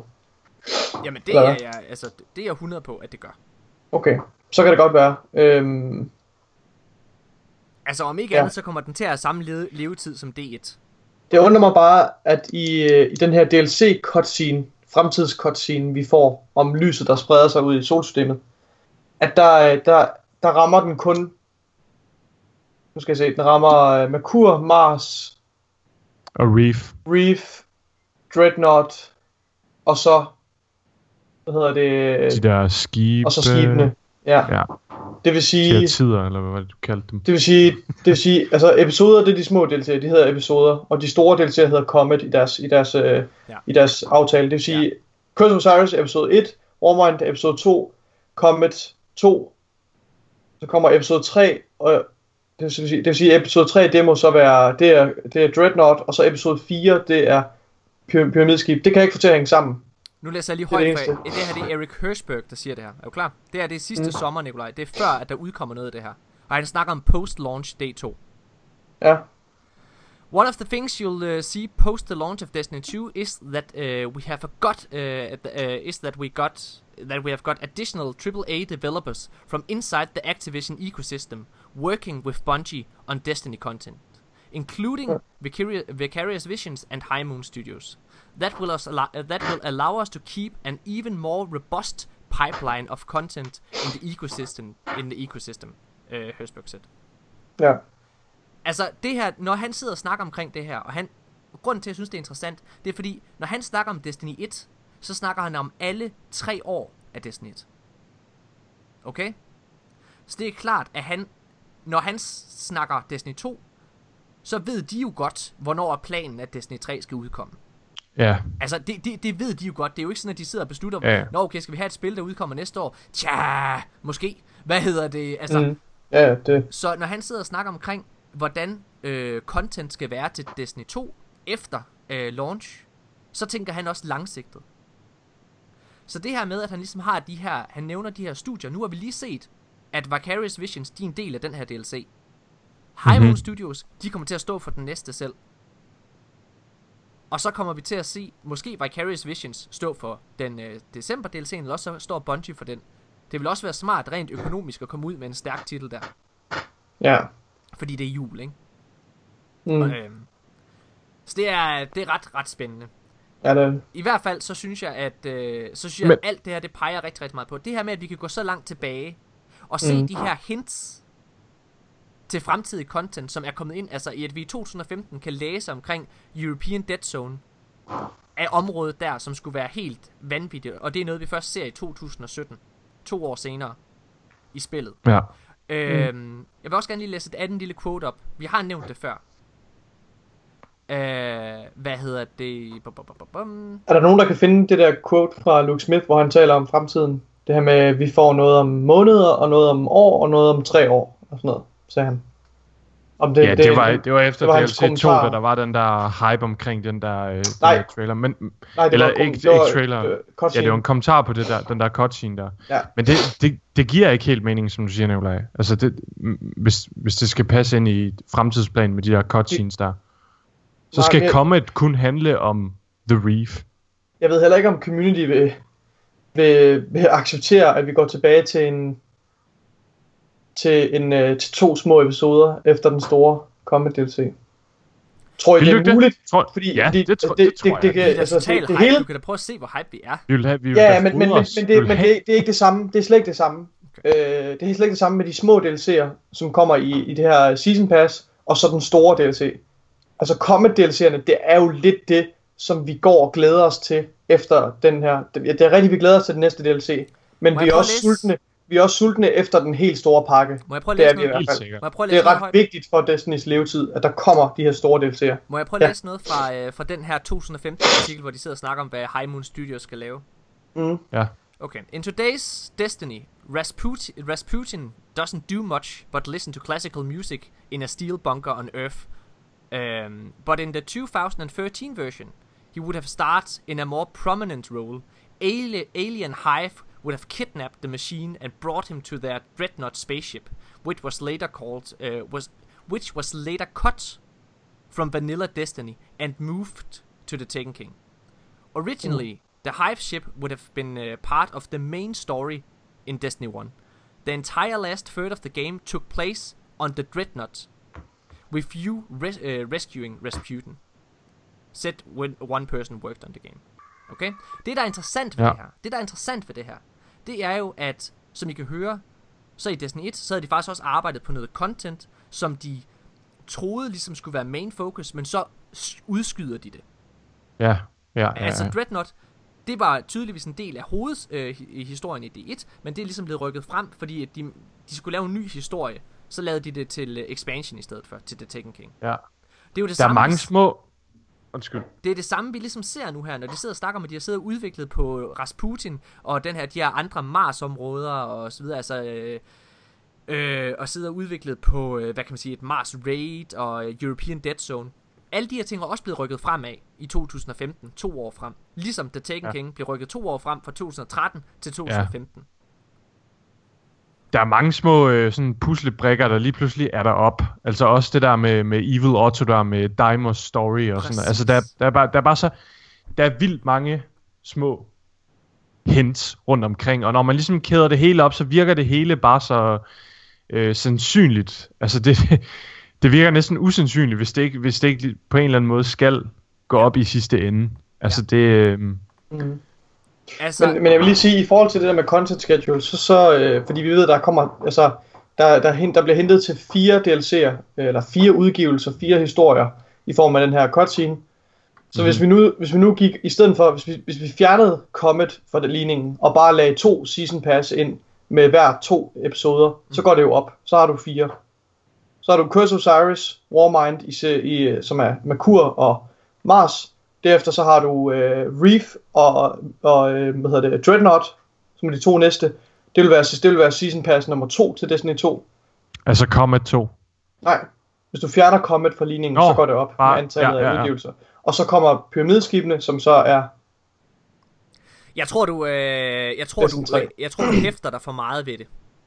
Altså ved den der cutscene. Jeg tror, jeg, tror, jeg, jeg tror, du tager den som fakta, frem for de reelle fakta, der ligger derude. Jeg vil Ja, sige, cut, jeg, jeg vil sige, jeg vil sige, cutscenen, det er den standard, vi skal måle alt andet ud fra. Det, Alt andet skal, alt andet skal passe ind i den cutscene. Nej, Det Det kan, du, det, kan, det kan du ikke betvivle, Morten. jo, det kan jeg sagtens. Nikolaj, Nej, prøv, jamen, prøv nu at det høre her. skal En det gøre. cutscene- Det skal passe ind i den. en Nej, hold op. Den cutscene er til for at hente. Den cutscene Ja, er et roadmap. Men Ja. Nikolaj, okay, så, Det er så, lad os, ud i sten. så lad os skal antage, at den den er, okay, cutscene. så lad os sige, at den er et roadmap. Nu har vi siddet og haft roadmaps fra Bungie af i et halvt år, hvor tingene hele tiden rykker sig og rykker rundt. Det er et developer roadmap. Det er ikke det, Det jeg mener. det Det her, det her det er noget, det er noget fuldstændig det, andet. det Den ikke var med ikke gået noget cutscene. ind i her spillet, hvis den ikke det, var, det er den, det er den gyldne standard. Det er den standard, vi skal måle alting efter, Okay, når vi sidder og hvorfor, snakker hvor, her. men hvad er det? Prøv høre, den cutscene, Morten, nu siger jeg noget, den cutscene er det eneste, vi har, som er 100% etableret. Hvorfor? Som er 100% stensikker. Hvorfor? Fordi det er i spillet, og fordi det er i en cutscene. Fordi det er, fordi det er, et, det er et løfte. Okay, Ja. så når det er, at Det er du, vi... ej Morten, det kan du, det er du Så når det at er, at vi Det i Destiny anerkende. 1 ser løftet omkring at vide, hvem, øh, hvad det hedder, Exo Strangeren er, og ikke får det forklaret, så er det... Det Jamen, er nej, Der var ikke noget løfte. Der var ikke noget løfte der. Det er overhovedet ikke det samme. det er 100% det samme. Ej, det, Nej, det er det ikke. Morten, det er Der, det nu, er, nu er kæden hoppet helt af fra dig. Nu er du, nu er du for glad for din egen teori. Men, men, Prøv men den, den der- den, Det- lige stop, prøv lige den stop. debunker ikke noget af det, du har sagt. Nej, men det den de cutscene debunker er aldrig ingenting. kommet ind. Det debunker ingenting, Ellers. men prøv lige at høre, Nikolaj, det, det eneste jeg siger til dig, det er, at du er for glad for at hæfte dig ved, at det skal stoppe der. Du er for glad ved tanken om, det eneste jeg siger, det er, at du er for glad ved tanken om, at The Darkness skal være Destiny 3. Det, det, det er jo en teori, det er jo en teori, du det selv eneste, har skabt. det, eneste, det, eneste, jeg siger, det eneste, jeg siger med sikkerhed, det er, at de udgivelser, vi får, om det er Comet, eller om det er små episoder, eller om det er en sequel, det er sådan set underordnet. Men de vil bare komme i den rækkefølge, og med det tema. Men det, det har jeg jo aldrig... Hvor, hvor har du hørt mig modstride Mars, det? Hvor har du hørt mig modstride det? Hvor har du hørt mig modstride det? Dreadnought, Hvor har du hørt mig modstride det? det, det der du sidder og siger med, at, det, at jeg hæfter mig for meget ved den cutscene. Nej, du, det jeg siger, Men det er... Nej, Mika, vent lige. Lad mig svare på det. Og, og, du, og du forsøger at fight den væk, som i, åh oh, jamen, det, Bungie er lidt ligeglad med det, det er ligesom uh, Så Exo Strain, misforstår- det, det kan være, de bare dropper Du den. misforstår, hvad det er, jeg siger. Du misforstår, hvad det er, jeg siger. Når jeg siger, at du hæfter dig for meget ved den der cutscene, så er det i forhold til, at den måde, du sidder og snakker om, at det skal give mening i din ud, udgivelsesform. Altså det her med, at det skal stoppe om, hvad hedder det, øh, altså med Destiny 3. Fordi det er det, du ligger op til i din. Du lægger op til, at det her med The Darkness, det skal være en september comet. Det er jo Okay, det, beklager, det, det, det skal det ikke nødvendigvis. Okay, og det er det, jeg siger. At du hæfter dig for meget ved, at det skal være i den rækkefølge. Hvor det er, at jeg kunne sagtens forestille mig, for eksempel, at der ind imellem de her DLC'er godt kunne komme nogle historier. Jeg er helt enig med dig i, at de store key points i forhold til historien, der er det der roadmap, vi ser til allersidst i, D, i D2. 100%. Det har du også hørt mig bakke op om, om i mange episoder. Det eneste, ja. jeg siger, det er bare, at hvis, det, hvis din præmis det er, at det der roadmap ud for det der story, det skal slutte med, at The Darkness er D3, og det, Det, det, er heller ikke, det, er heller ikke, det, det er heller ikke nødvendigvis det, jeg siger. Det er ikke det, det leder til. Jeg, jeg, vil, bare, jeg vil bare sige, at vi, vi, det, det, vi, det vi diskuterer, når vi diskuterer de her rygter, når vi diskuterer, når vi spekulerer omkring fremtiden, så skal vi forholde os til den her cutscene. Fordi Det det, er standarden. Det vil sige, at den tredje DLC, den vil foregå i Reef, eller handle om Reef. Det kan ikke være anderledes. Og den fjerde DLC vil handle om Dreadnought. Og den femte DLC, skråstrej udgivelse, hvad fanden det bliver, vil handle om pyramideskibene. Jamen, og der er jeg Godt. enig med Så er vi også enige. Fuldstændig. nok, så er vi enige. Fuldstændig. Hvad hedder det? Men det, det, er bare, det er bare fordi, du får det, den måde, du fremlægger det på, det er, at det skal slutte med den store, ud- med den store, helt store udgivelse. Og hvor det er, Ja, okay, jeg siger, men, men, jeg men siger, det er ikke, det er ikke, det, jeg siger, jeg den, siger ja, bare, den der holdning kommer, er ikke øh, Jeg siger bare, der kommer selvfølgelig noget efter det, øh, efter det der med pyramideskibene. Øh, og, øh, og det jeg sagtens skulle forestille mig, og nu, nu siger jeg noget vildt, ikke? Jeg kunne sagtens forestille mig, at det der med pyramideskibene, øh, at det er en historie, som strækker sig ret langt. Altså det er måske enten, altså det kunne sagtens være, at det var et tema. Nej. For jeg, jamen, men øh, det der med, at Destiny 3 skal komme med pyramideskibene. Der, Ah, okay. Så øh, måske det kunne være mere temaer, man ser det i de her forskellige lokationer. Måske ikke så meget bare som en enkelt DLC, men måske mere en periode. Kig, Så når du ser, så når du, når du, når du, når du ser Mars, så ser du det næste stykke tid, der kommer til at foregå. Det kan godt være, det er bare en DLC. Når du så ser Reef, så kan det godt være, okay, det kommer til at være en historie om Awoken. Måske den historie kommer til at foregå hen over Savathun, og det næste år efter. Men Nikolaj, lad mig, spørge, lad mig, lad mig, lad mig prøve at spørge. Nu, nu udfordrer jeg din teori, ikke? Mm. Og Mika, øh, i og med at du deler hans mening, så må du meget gerne hoppe ind her også. I Destiny 1 havde de også et meget, meget klar idé om, hvornår Destiny 2 skulle udkomme. Det kan vi se, det har jeg lige siddet og gennemgået, at det har de haft. Mm. Enig?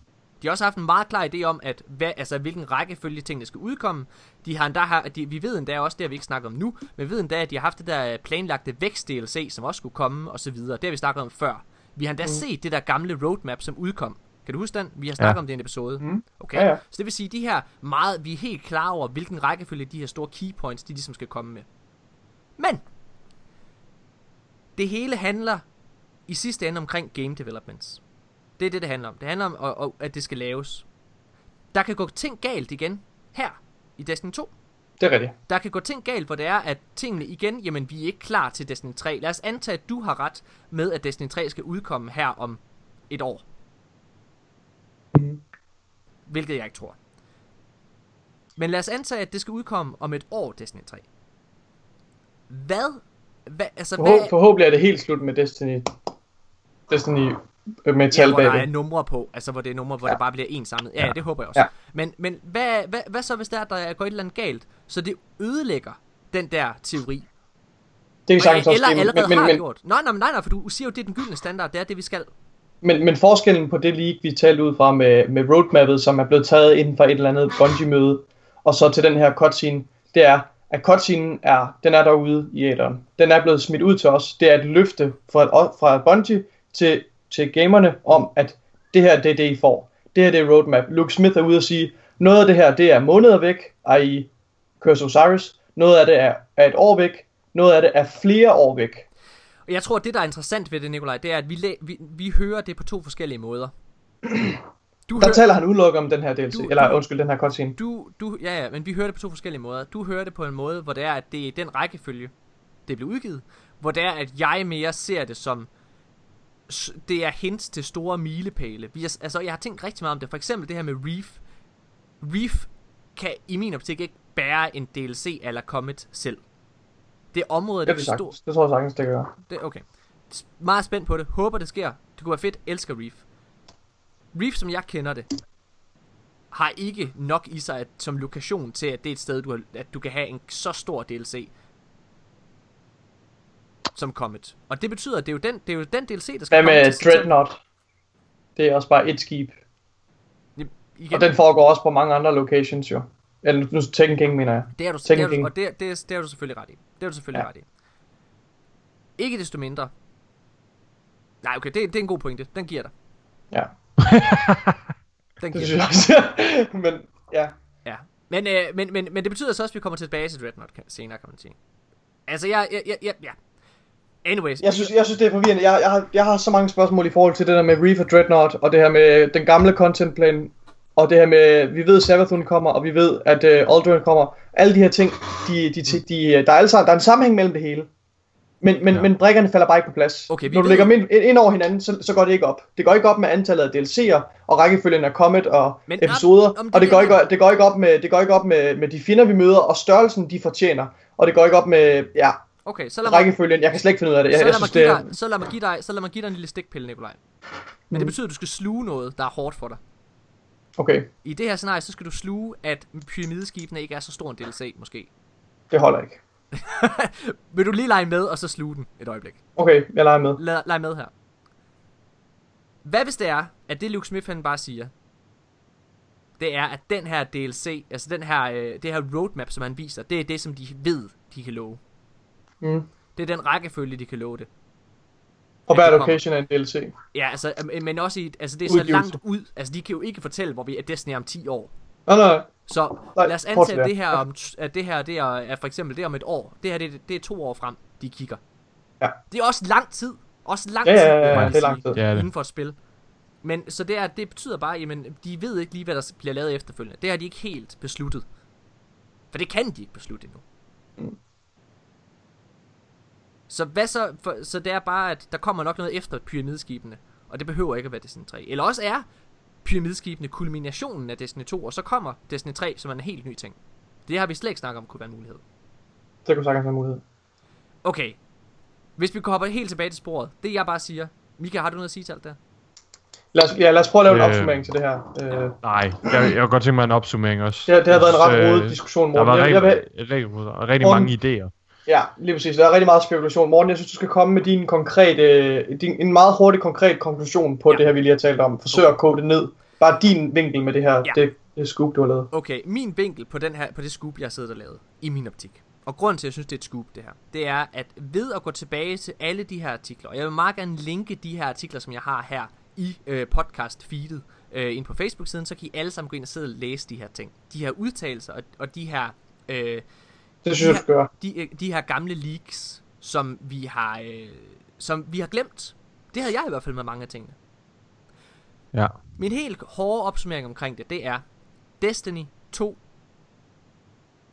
har Vicarious Visions, Bungie og Destiny til at lave separate udgivelser. Det her det er et forsøg på at lave, opretholde det løfte, som Activision efterspørger.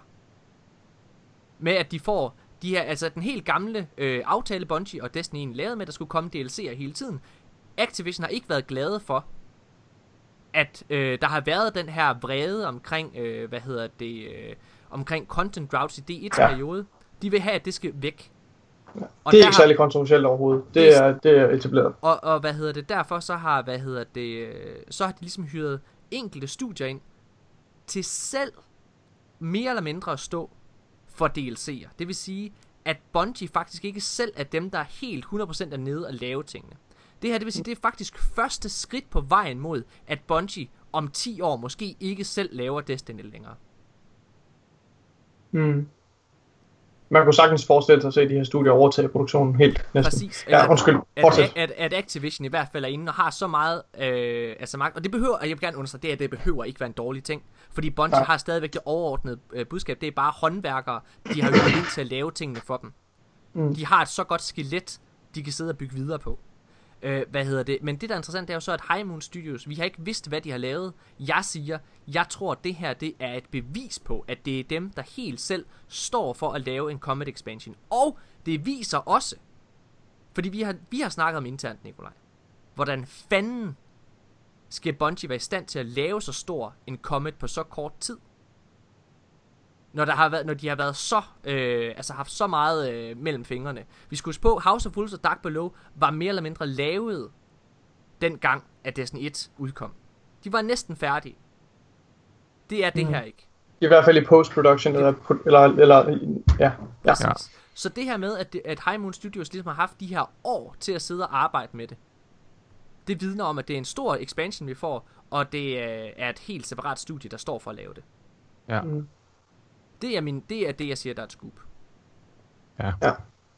Køber I det? Jeg, øh, jeg synes, det lyder... Ja, det gør jeg. Jeg synes, øh, jeg regner, regner med at høre nu her, at, øh, at, at øh, på den 24. regner jeg med at høre, at Vicarious Vision stort, stort set selv har stået for den her DLC. Og det er jeg super spændt Ja. på. Øh, og så forventer jeg at høre, at jeg, jeg, vil, jeg vil møde dig lidt på midten, Morten, og så vil jeg sige, at øh, det hold, der lavede Tekken King, øh, eller måske et, et større, en større brøkdel af Bungie, i samarbejde med High Moon Studios, har udviklet Comet øh, DLC'en. Mm. Hvor Bungie også selv står for en stor del af produktionen. Så du tror, Luke Smith han er inde over øh, september DLC'en? Det tror jeg. Han har været ret stille nu her. Jeg tror, han, han begynder at tale igen, når vi nærmer os øh, E3 okay. og september DLC. Ja. Øhm, Ja. Og, øh, Jamen, jeg, jeg er og, enig og, med og dig. efter, efter september, der må du ikke spørge mig. Der, der går det helt, der går jeg sådan helt, altså der, det, jeg, jeg sover ikke på grund af det her. Det kan, jeg kan ikke få det til at gå op i mit hoved. Jeg, jeg aner ikke, hvad der sker på den anden side af september. Jeg ved, der kommer en release, der handler om Dreadnought, og jeg ved, der kommer en release, der handler om, om pyramideskib, men jeg kan ikke få det til at gå op i forhold til, hvilke størrelsesudgivelser det er, eller noget som helst andet. Nej, det jeg er forstår det. utroligt. Eller, eller, kryptisk. eller, eller, hvem der kommer til at arbejde på det. Jeg har ikke den fjerneste anelse, det må du ikke spørge mig om. Men hens, hens, jeg, tør, ellers, jeg tør ikke forudsige noget, eller spekulere længere end det, for mit hoved gør ondt. Jeg kan ikke få det til at gå op. Mika, køber du Det er også... Og, øh, ja, mm, ja, for det meste gør jeg. Hvad køber du ikke? Øhm, jeg tror, jeg ved ikke, den der tanke, den slog mig virkelig bare omkring det her med temaer øh, på de forskellige lokationer, vi ser i den der øh, cinematic der til sidst. Det synes jeg virkelig øh, kunne være et genialt move, og jeg synes, det vil være, øh, det, det lægger meget til Bungie at smide sådan nogle mysterier ud, som er, ikke altid lige giver mega meget mening, men er mere kryptiske, mm. end man overhovedet regner med. Øhm, Mm, hvad jeg ikke køber, det synes jeg er svært at sætte fingre på, men, men jeg køber i hvert fald øhm, det her med, at der er en masse små tidbits, som er blevet lagt ud i øh, fortiden, som lige pludselig er op til et øh, stort puslespil. Øh, det synes jeg er vildt interessant. Det er et stort puslespil, det her. Ja, det er, det er et kæmpe puslespil, og jeg synes, det er interessant, at der er så mange små ting, som man måske på en eller anden måde er, er glippet, men som lige pludselig så giver mening. Undskyld. Jeg, jeg, jeg glæder mig til at følge op på det her. Jeg glæder mig til at gå tilbage og Ja. lytte til vores podcast øh, på den anden side af september, ja. hvor, vi, hvor vi forhåbentlig ved lidt mere. Øh, for, fordi jeg synes, det er virkelig spændende. Mika, Altså, Mika, du stillede et spørgsmål undervejs, som har naget mig i øh, noget tid nu. Jeg er nødt til lige at svare på det, for nu, nu, har jeg, nu kan jeg huske det. Hvad var Du det, jeg sagde, at øh, den der, det er den der skrottede Mars DLC, eller undskyld, den der skrottede Mars, det skrottede Mars Raid, ja. At det var det, der var i Wrath of the Machine. Det er Ja, jeg det spurgte ikke. om det, var det. Ja, og Nej, det, siger, det er okay. det ikke, men nu kan jeg huske, hvad for et raid, der var i Wrath of the Machine. Det var House of Wolves ja. raid, Det er rigtigt, skulle have det var været sådan, der. det var. Det var, det var House det of Wolves raidet, øh, som, som blev skrottet, som, vi, som var en Ja. del af den oprindelige content, øh, altså roadmap, hvor der så kom Prison Ja. of Elders i stedet for, og det blev lavet om til Det er. Wrath of the Machine. Det er Jeg sandt. tror forresten, at uh, Bungies undskyld, Raid Team de er ikke- uafhængigt. Undskyld. De vil ikke, de vil ikke lave, de vil ikke begynde at producere et raid, og med mindre, altså de vil ikke komme så langt, Nej. At de beslutter sig for, den rykker vi til, til noget senere, og så bare skrotte det. Ja. Altså, øh, undskyld, jeg vil du? Nej, det er jo, hvad hedder det, jeg, jeg tror, at Bungies raid-team er uafhængigt af resten af gruppen.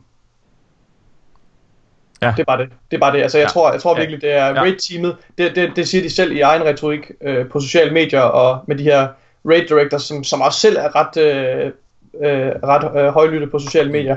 Så Ja. jeg tror, det er, det er måske, måske er det en kombination af de forskellige studier, men jeg tror, det er, det er kernen.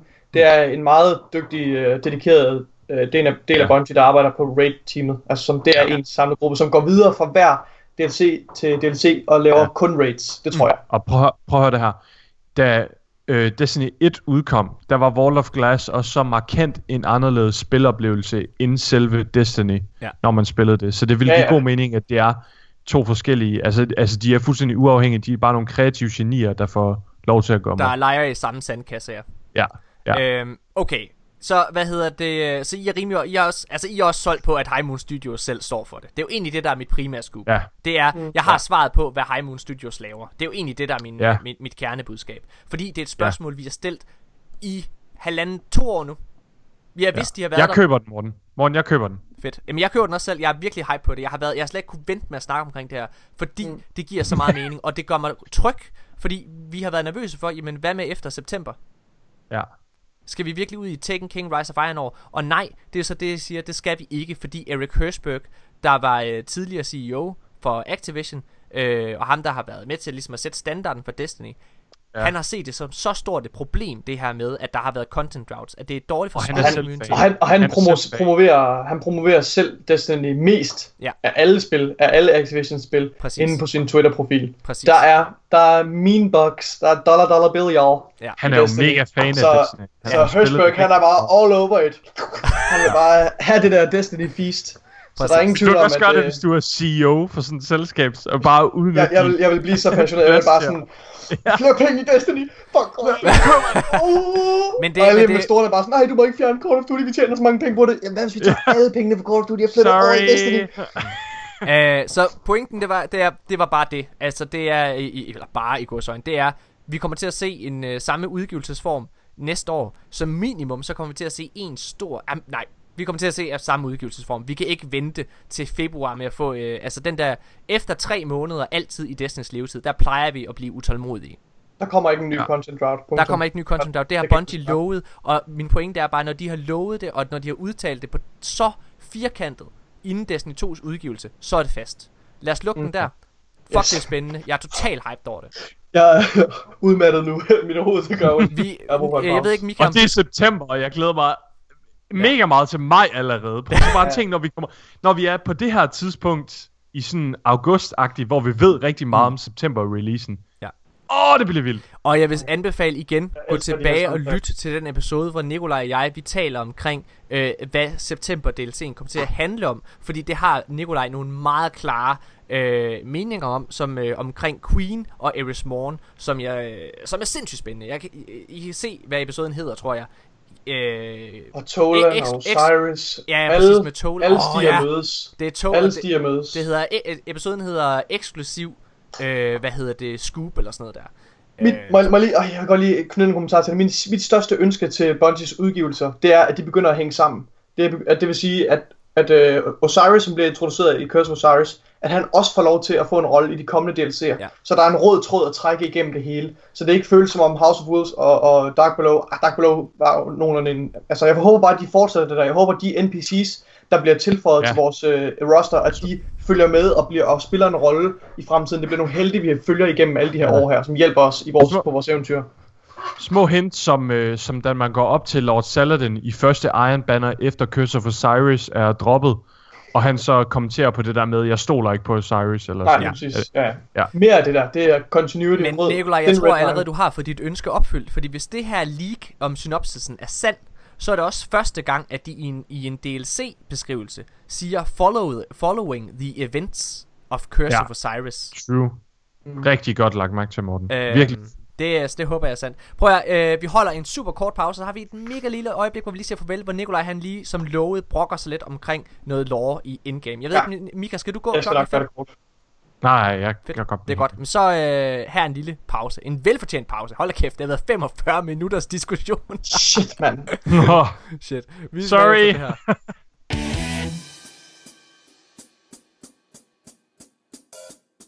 you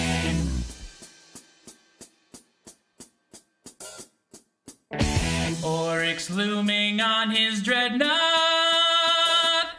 Like that singer's morning crota. Meets the war priest in his temple. Guardians will make him tremble. Light the plates in the right order.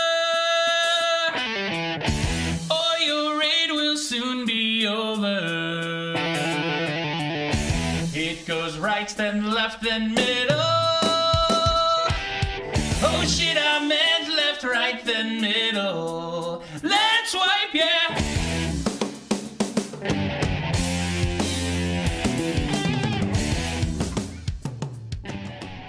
Ja, mine damer og herrer, så er vi tilbage igen. Øh, og Nikolaj, hvad er, hvor er det skoen den trykker? Det er noget med noget lore. Det er noget med noget lore, og den her gang er det lore, den her gang er det lore community, der ligger på operationsbordet og skal have, og skal have fjernet en tumor. okay, fuck, det var en sind. Kom lige til mig. Hvad hedder det? øh, Men det er måske meget nøjagtigt, for det er fandme en tumor, der vokser i hjertet på lore community. I hvert fald en, en ret ulogisk øh, bølge. Ej, I må igen lytter, I er, I er velkommen til at udfordre mig på de her holdninger her, fordi nu sidder jeg bare inde i æderen og smider folk under bussen. Så øh, I må endelig blande jer i debatten og, så, ja. og, for, og fortælle mig jeres mening. Og I kommer... Men jeg lægger, det, jeg, lægger det, jeg lægger det bare lige ud, som det er. Øh, der er en masse snak om nu, og det, det kommer som... Der, der er, en, der er en, øh, en diskurs, der går på, at loven i Destiny 1 har mistet sin relevans, og at Bungie er begyndt at bevæge sig væk fra den, og ligesom vil skære det fra. Altså, de vil, de vil negligere Destiny 1 øh, lore og historie, og så, de, så vil de starte lidt forfra. Og det kommer, det, hovedsageligt kommer det af, at Bungie er stoppet med at hoste Grimoire Cards på deres hjemmeside. Du kan ikke længere gå ind og finde Grimoire Cards på deres hjemmeside. Øhm, det, kommer, det kommer af, at de har været ude og sige det her med, at, øh, at Grimoire var f- øh, folklore, altså folkefortællinger. Ja. Kaldte de det. Ja. Øhm, og så på det, det har skabt en debat om, jamen hvad er kanon og hvad er ikke kanon. Lige pludselig er der også kommet de her comic books ind i billedet, og der er nogen, der mener, der er nogle, der er nogle brud på nogle tidslinjer. Det vil sige, der, der er kommet så meget kreativ historiefortælling, at det begynder at, folk tror, at der begynder at komme et skæld, der begynder at komme en, en, et divide, så folk begynder at sidde og dele ting op i kasser. Mm. Og det vil jeg godt lige slå ihjel lynhurtigt til de af jer, der sidder derude og, og har frygt i hjertet, fordi at øh, jeres elskede lore for Destiny 1 og historien for Destiny 1 mister sin relevans. Mm. Der er enkelte undtagelser, jeg vil sige, Exo Stranger, jeg håber vi kommer til at se hende, og jeg tror vi kommer til at se hende, men det er ikke sikkert, vil jeg sige. Men, al, hele den her snak omkring, om noget er kanon eller ikke er kanon, det for mig giver slet ikke nogen mening, fordi der er ikke nogen kæmpe store modsigelser i Destiny-universet eller i loven endnu. Og folk begynder at, at snakke om Destiny 1 lore og Destiny 2 lore, som om det er to helt forskellige ting. Ja. Øh, på grund af det her. Og det skal simpelthen stoppe. Det skal stoppe lige nu. Og Myland Games har endda faldet for det samme fejl her. Der er en øh, episode af, jeg tror det er Destiny Community Podcast, som jeg hørte, hvor han var med, fordi han var med, så hørte jeg lige den episode. Øhm, og der, der oplever jeg desværre også, at han, han udtaler sig for, hvordan han følte sig knust, altså sådan følelsesmæssigt Okay. knust, af, da han fandt ud af, at, at, at, at de ikke længere hostede øh, Grimoire Cards, og at de kaldte det folklore. Øh, folklore. Fordi så følte han, at al hans tid på videoer var spildt. Hvor jeg sidder og tænker, hvad er det, du snakker om? Al loven i Destiny 1 er lige så relevant nu, som den var dengang. Fordi Ja. loven og historien, og det, det har jeg også snakket om før, lad nu være med at opdele lore og historie som to helt forskellige ting. Det er også en diskussion, vi har haft mange gange, Morten, hvor du siger, jamen det er bare lore, det har ikke så meget med det at gøre. Det har, utro, det har jo, det er en og samme ting. Lore og historie er det samme. De er, de er så tæt forbundet med hinanden. Du kan ikke skille det med. Altså den måde, det- det, og- og, der vil og- jeg gerne understrege, jeg må lige, må lige sige en lille ting, for du har ret. Ja. Du har ret til dels. Øh, den måde, du ikke kan skille det ad, Nikolaj, det er, at lore er... Det er... Øh, øh, lad os antage, at du tager et spil frem. Øh, at du tager Ludo frem. Så er loven... Det er reglerne for Ludo. Altså, det er reglerne for, hvordan du kan spille spillet. Det er det samme, øh, altså med Destiny. De historier, der skal fortælles, de, de skal fortælles inden for de rammer, som loven har under, altså, så- som loven er skrevet ud fra. Den Og præmis, derfor, og derfor som er loven loven skrevet ud fra. relevant. Så man, man, man kan aldrig sige, at loven ikke er relevant. Nej, og det, og det har du ret i, og så, og der vil jeg godt trække ja. De udtalelser tilbage, jeg er kommet med der. Ja. Og i forhold til, folk, i forhold til folklore, der, skal man, der er man nødt til at huske på, at folklore, det betyder ikke, at det bare er noget, en historie, der har spredt sig i folkemunde, og det er bare legender. Jo, det er også legender, Altså selvfølgelig er der, der, der er mange, når der er nogle ting, som tyder på, at de bare er legender, altså bare historier og fortællinger. Men der er altid en sandhed til dem. Og det jeg tror, de mener, og det mener jeg faktisk også, der har været nogle quotes på, det er, at det ikke er et spørgsmål om, at det bare er folklore og bare går så en fortællinger, men det er, det er, det er fordi, der er, det har en specifik vinkel. Det er fordi, der er en, der er en specifik author, der er en specifik øh, person, der fortæller de forskellige ja. vinkler i Grimoire Cards. Altså, vi, vi, vi får noget fra, altså, altså og, og- at det hele er relevant. Der er ikke noget af det, der ikke er relevant. Mm. Øhm, Ja. Så Ja, det, er jo mister klart, ikke sin, altså, det, history det mister is ikke sin, øh, victor. det, det mister ikke sin, sin, sin validitet. De mener bare, at folklore, det er fordi, nogle af historierne er, er, er, er legender, og nogle af historierne bliver fortalt fra et perspektiv. Øh, og det gør det ikke mindre relevant af den årsag. Mm. Det gør ikke, at det bare er, er, er, er, er, altså, er mythics. Altså, det, er, ikke- det er ikke bare, øh, ja. Øh, og ja, Må og de er dybt afhængige, de er dybt afhængige af hinanden. Alle de ting, som der er lagt op til i loven, de har fået noget afvikling i historien, eller også så er de i gang med at få en afvikling. Ja. Jeg, jeg havde en diskussion på Reddit her forleden, øh, lige i dag faktisk, med en fyr, som sagde, jamen, øh, hvad med, jeg tror han snakker om, øh, kommer vi nogensinde til at se, øh, få noget afvikling på alle de her ting, så nævnte han nogle forskellige ting og sådan noget, som vi allerede har fået masser af hints om. Øh, og hvor han, hvor han, begynder, han begynder at snakke om, at Destiny 2, der var ikke rigtig noget af Destiny 1's lore med i, og har de helt sluppet loven og historien i Destiny 1? Nej, selvfølgelig har de ikke det. Historien om, om Oryx og Hive, den startede, blev vi introduceret med, med Crota og Ares, og den, udvik- den historie har hele tiden udviklet sig, og den bliver ved med at udvikle sig, og den er ikke blevet skrottet. Øh, hvad hedder det, folks, altså det mest elskede del af loven, det er jo Books of Sorrow, som er hands down det bedst skrevet lore overhovedet der er. Altså det er næsten sådan en lille, en lille novelle, der er skrevet af den her utrolig dygtige sci-fi forfatter, øh, som, som lige kom ind for at hjælpe, øh, for at hjælpe øh, hvad hedder det, writerholdet. Øh, og den er ikke mindre relevant af den årsag. Den vil også være relevant i fremtiden. Wormguards får deres historie. Og må jeg lige sige en ting til det, fordi nu historie. nævnte, Ja. du din, øh, nu nævnte du dit, øh, din Reddit-diskussion til mig, jeg lige var inde og læse, Nikolaj. Ja. Og der er en fyr, som har tabt, som, som han har tabt småkærne.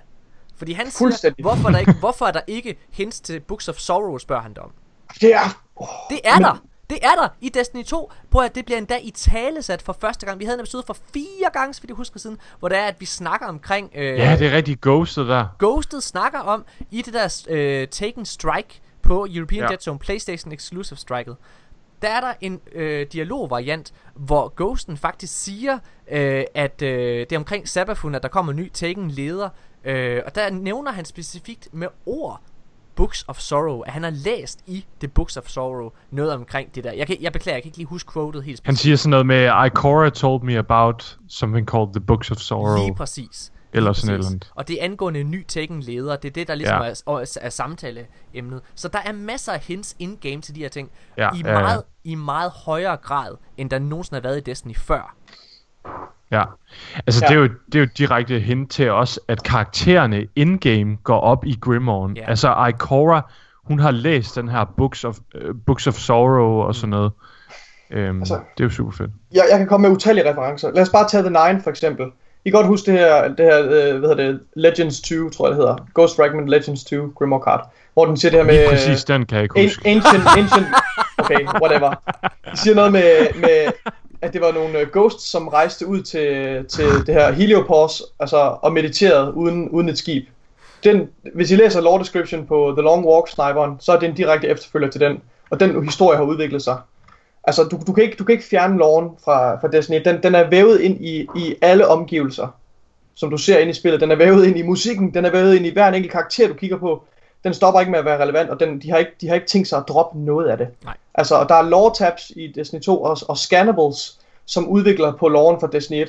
Det kan godt være, at du ikke kan læse lore in-game, og det er et helt andet problem. Det kan vi godt snakke om. Ja, Ja, ja. Vi kan godt snakke om, at Destiny 2 mangler desperat, og jeg mener desperat, det er en stor kritikpunkt, jeg har til Destiny 2, det er, at der ikke er noget, noget in-game codex-system, hvor du har en samling på dit lore, og samling på Ja. scannables. Det er, det er lidt en skandal. Det mener jeg September- faktisk. Det er en kæmpe stor kritik til det. Det skal der gøres noget ved. Det kunne være fedt, Men, hvis det kom men, til men sådan nogle Grimoire cards, hvor Toland for eksempel bryder ind i Hive Netherworlds og råber efter Osiris. Hvis I spiller de der, øh, ja, generelt hvis I spiller de der subclass missioner, så vil I finde ud af, at alle de ting, der bliver læst op af de her øh, spøgelser, de her minder Ja. inde i de her subclass missioner, det er Grimoire cards fra Destiny 1, som bliver læst op af de voice actors, som, altså de karakterer, som, som Ja. kortet handler om. I den der, Efterdyt, øh, i den der Efterdyt, der episode, fortæller om, hvordan hun kaster med, hvordan hun kaster med, med Zavala, eller hvad fanden det var. Lord Øh, Shadow. Lord Saladin, og I den der episode, som jeg har hentet, eller opfordret jer til at gå tilbage og lytte til, hvor Nikolaj og mig, vi snakker omkring, øh, hvad september kommer til at handle om. Der har vi faktisk lydklip med, fra det her med, øh, altså med Toland, der faktisk læser et Grimmer card op. Øh, hvad hedder det? Og det der med, at de har været ude og hyre en voice actor til at være ham her Toland rent faktisk. De har yeah. finde ham, caste ham, brugt tid på det. Men prøv at de går i den grad op i Grimmer cards. Ja, og, og og det er fuldstændig fisk overhovedet på ham her, men det, men det er faktisk en generel ting. Jeg ser rigtig mange, der siger Destiny 1 lov, Destiny 2 lov, når der siger, er det her kanon, eller er det ikke kanon? Mm. Det skal bare stoppe. Prøv at høre, rolig, bare rolig. Mm. I får afvikling på alle de ting, alle de mysterier, der blev lagt op til Destiny 1. Dem har vi stort set fået udvikling på. Vi har ikke fået afvikling på nogen af dem rigtigt. Nej. Men vi har, vi har i det mindste fået udvikling på dem. Og vi har fået forklaringer. Øh, og det skal nok komme, det hele. De er i gang med, de har brugt lang tid på at bygge det her univers, og nu er de klar til at begynde at fortælle historier om det. Og må jeg sige Og han, noget og han, kontroversielt? han, har, han, har, han har en konspirationsteori, Kom med og han siger, det lyder som om Bungie har trykket på reset-knappen omkring Destinys historie, øh, for, for at ligesom at, at, at få deres egen ondsindede vinkel ind på historien, fordi Bungie øh, bestemmer, hvad der er kanon og hvad der ikke er kanon. Jeg læser og læser op nu og oversætter ting til dansk. Øh, og, og sådan så de bare kan debunke enhver samtale omkring Grimoire ved at sige, at det er ikke kanon. Som om han har en idé de om, at Bungie er gjort. sådan, Det har de jo aldrig sådan gjort. ondsindet, som om øh, Bungie er sådan ond, ondsindet, øh, det, er derfor, det er derfor, jeg tror, han er Jeg tror bare, de har amerikaner. lavet jeg en tror, han er Disney. amerikaner. Han sidder Jeg tror, lige de nu har lavet med en sit, øh, Disney på loven. Ja, ja, ligesom han, han, han, sidder bare, han sidder bare med sit, øh, med sit havlgevær inde i sengen og, og, og peger på døren og venter på, at Bungie kommer ind ad døren for at tage hans øh, penge og hans kone og børn. Altså, han er super paranoid ham her. Hvor Bungie er ikke, øh, ønsker ikke at skade os, eller ønsker at snyde os at sige, ha, det der er ikke kanon faktisk. Det er faktisk ikke kanon, fordi øh, Grimmer eksisterer ikke længere, vi har fjernet vores hjemmeside. Prøv at slappe nu af. Det har de heller aldrig der er gjort. ikke noget, der- Jeg har aldrig og gjort det, det, det er på tide, og Mylan Games, han skal også slappe af. Han skal lige tage en dyb indånding. Prøv at høre, søde ven, der er, ingen, der er intet af det arbejde, du har brugt i alle de her år på at, at sidde og, og lave, øh, og lave øh, spekulation på lore, og sidde og lave sammenfatning af lore. Det er mesterligt, og det vil også være relevant om 10 år, når vi sidder og snakker om The Nine. Men det er klart, at samtalen udvikler sig hele tiden. Ja. Øh, fordi historien udvikler, og fordi emnerne og, og, og, og, og loven udvikler sig. Mm. Der, er en, der, er en, der er en rød linje igennem det hele. Tak. Nu fik jeg den. Altså, jeg er... Øh, Sæt noget Destiny-musik på, Nikolaj, og så... ja, ja, ja. jeg, er, verden. jeg, jeg synes, nu siger jeg noget kontroversielt, ikke? Jeg synes, at øh, med Destiny 2, der synes jeg endelig, de er begyndt at bruge den fantastiske lore og Grimoire, som du har fortalt om, som jeg har hørt igennem dig, i hele, igennem hele Destiny 1's levetid. Der synes jeg endelig, jeg er begyndt at få noget ud af nu. Fordi i Destiny 1, der synes jeg ikke, de lavede andet, end at lægge op til mysterier, efter mysterie, efter mysterie. Uden på nogen som helst måde at følge op på det, snakke om det igen, eller andet. Både, både Taken King, Rise of Iron, House of Fools og alle de her ting led under det her. Mm. Det eneste øjeblik i Destiny 1's levetid, hvor jeg ser en... Undskyld, der er to øjeblikke i Destiny 1's levetid. Undskyld. Øh, der er to øjeblikke i Destiny 1's levetid, som, hvor de følger op på det her, i min optik. Og det er selvfølgelig med Oryx's. Øh, Oryx, der kommer og hævner Crotas, øh, sin søns øh, død. Det er super fedt. Øh, den anden ting, det er øh, postmissionerne. Øh, også med The Taken King. Hvor, øh, hvor vi får en epilog til House of Wolves faktisk, med Varys og Petra. Mm-hmm. Det er de eneste øjeblikke, hvor vi rent faktisk i min optik får øh, noget, noget videreudvikling på en, his, en, en eksisterende historie. Ellers ligger næsten alt, selv Rise of Iron ligger bare op til nye mysterier omkring, hvad er Siva og så videre der. Mm. Hvor jeg synes, Destiny 2 de er rigtig, rigtig gode til at tage eksisterende historier, eksisterende karakterer, som vi har hørt om igennem Destiny 1, og bygge videre på dem. Osiris er en Ja. af dem. Ja. Og altså prøv at høre, lige, lige, lad os lige tage, jeg vil, jeg vil tage et, et specifikt eksempel, hvor øh, den her dude, I- jeg ved, I kan ikke se hans, vores diskussion, men han siger det her med, at Rise of Iron, du ved, øh, Saladin kalder os ikke engang for Iron Lord, men vi er lige blevet udnævnt til Iron Lords. Det vil jeg give ham. Ja. Øh, Rise of Iron har jo ikke fået sin, har ikke været særlig øh, gennemtrængende i Destiny 2, Nej. fordi Rise of Iron kom ud af det blå. Altså Rise of Iron var ikke planlagt jo. Det det, er- giver, igen- det, giver, det giver, og det giver perfekt mening. Og i forhold til Exo Stranger, jeg vil sige, de, de tilføjede et uh, Grimoire card, hvor de lægger op til en, uh, en, uh, en sammenslutning mellem uh, hvad hedder det, Rasputin og Exo Stranger, som jeg har nævnt mange gange, for det er utroligt spændende, mm. hvor han beder hende, han spørger hende, om hun ikke vil lære ham at rejse imellem dimensioner og rejse mellem tidslinjer og, og rejse i tiden. Det vil han gerne lære fra Exo Stranger. Og der er ingen tvivl om, at det er hende, han taler til her. Det, det, den, det her Grimoire card er altså tilføjet i Taken King. Ja. Og Taken King altså det er jo det er jo der hvor der har Bungie allerede lavet et skift. Der har de allerede lavet der er, der er brikkerne faldet på plads i forhold til historien. Ja. Og bare roligt, det kan godt være, det kan godt være, det virker som om, at Nå, de har glemt uh, Queen og hendes, uh, og hendes bror. Selvfølgelig har de ikke det. Nej. Det kommer, men vær nu tålmodig, det skal nok komme. Det, det får sin tid, det skal nok og, få og læg fortalt mærke til, og en læg historie. mærke til, nu har vi lige siddet og snakket om i sidste halvdel af episoden, vi har siddet og snakket om, hvor lang tid development det rent faktisk tager, hvor lang tid det Ja. her med det her Mars for, øh, område formentlig har været under udvikling, hvor lang tid, øh, hvad hedder det, Dreadnought var under udvikling, før det rent faktisk blev implementeret i spillet. Som sagt, det Ja. var en del Og, så, og, så, og det, det her post, undskyld morgen, det, her, det her post, jeg kommenterede på, det var det her med Arm- Hamkara, med at det er forsvundet. Nej, selvfølgelig er det ikke det. Der er stadigvæk exotics i Destiny 2, som blev overført for Destiny 1, der hedder Ja. Ahamkara. Der er Ja, ja. to exotics, Ja. og der hænger, gud hjælp mig, et fucking Ahamkara kranje ved Crucible-venteren. Altså, hold nu op. ja. Gør der? Og det giver Ja. mening lovmæssigt også. Det er jo meningen, det skal være en Jamen altså, udryddet race. hvordan- Altså, Ja, selvfølgelig sådan- skal de ikke være... Sådan, slap være nu af, alle de her historier, de får deres tid. I Destiny de 1, skal nok Morten, få deres tid, og det er ikke nu. Nå, og okay. Wormguards, blev også brug, brugt som eksempel. Wow, hvor er Wormguards henne? Prøv at høre. Wormguards, så vidt vi ved, det er det, er det højeste aktør i, i, i, Ja. i Darkness-hierarkiet, hvad vi ved er lige nu. Så slap af. Det kommer Det nok igen. Det kommer alt det der. Det er ikke, Bungie har ikke trykket på reset-knappen. Det er Jeg fuldstændig sige- absurd. Hvis der er en anden ting, I lytter, I skal tage med fra den, øh, det der øh, hop ned i kaninhullet øh, i sidste episode. Udover det her med, at High Moon Studios og, øh, øh, står for September DLC'en, og vi kommer til at se, øh, hvad kan man sige, det, det samme content sch- schedule næste år, altså i Destiny 1, nej undskyld, i Destiny 2, ja 5. Jeg, for, jeg håber, at det kommer til at hedde Year 5 næste år forresten. Har jeg sagt det? Det har jeg ikke sagt. Det håber jeg. Jeg håber, de kommer til at kalde det Destiny Year, year 5. Nå. En anden ting, I Jamen, det her, det her er vel year, year 4? Jamen, de nu. kalder det ikke Gear 4. Nå. Hvad hedder det? En, no, Ah. anyways. En anden ting, I skal tage med ud over det. Det er det her med, at Bungie går ikke i gang med at udvikle ting, uden at bruge det. European Dead Zone bliver talt om i 2015, hvad hedder det, øh, og, øh, og de har Mars DLC'er her, øh, og hvad det hedder, der er øh, meget, meget, sådan, hvad kan man sige, forskellige content, øh, arts, arts som også er blevet udgivet førhen, hvor der så er blevet fuldt op på det Dreadnought, alle de her ting. Alt bliver brugt. Hvis, der går, hvis man bruger ressourcer på at bruge det, så kommer vi også til at se det i spillet. Jeg har det ja. På samme måde med den her lore. Det kommer. Men hør nu her. Destiny's historie er først færdig om 20 år. Bliv nu i spillet. Bliv ved med at spille det, så skal I nok få dem. Men alting tager tid. Det samme, det, det, altså med Star Wars, vi ved heller ikke, hvem, øh, hvad det hedder, øh, øh, vi ved heller ikke, hvad der sker i episode 9 endnu, vel? Jeg vil også gerne vide det. Hvorfor laver I ikke bare den fucking film? Få nu bare fingeren ud, jeg vil set Star Wars episode 9 i går! Fucking Fortæl nu, hvad der skal ske i episode 10 også, og 11, bare så jeg kan forberede mig. Præcis. ja. Ej, hold kæft.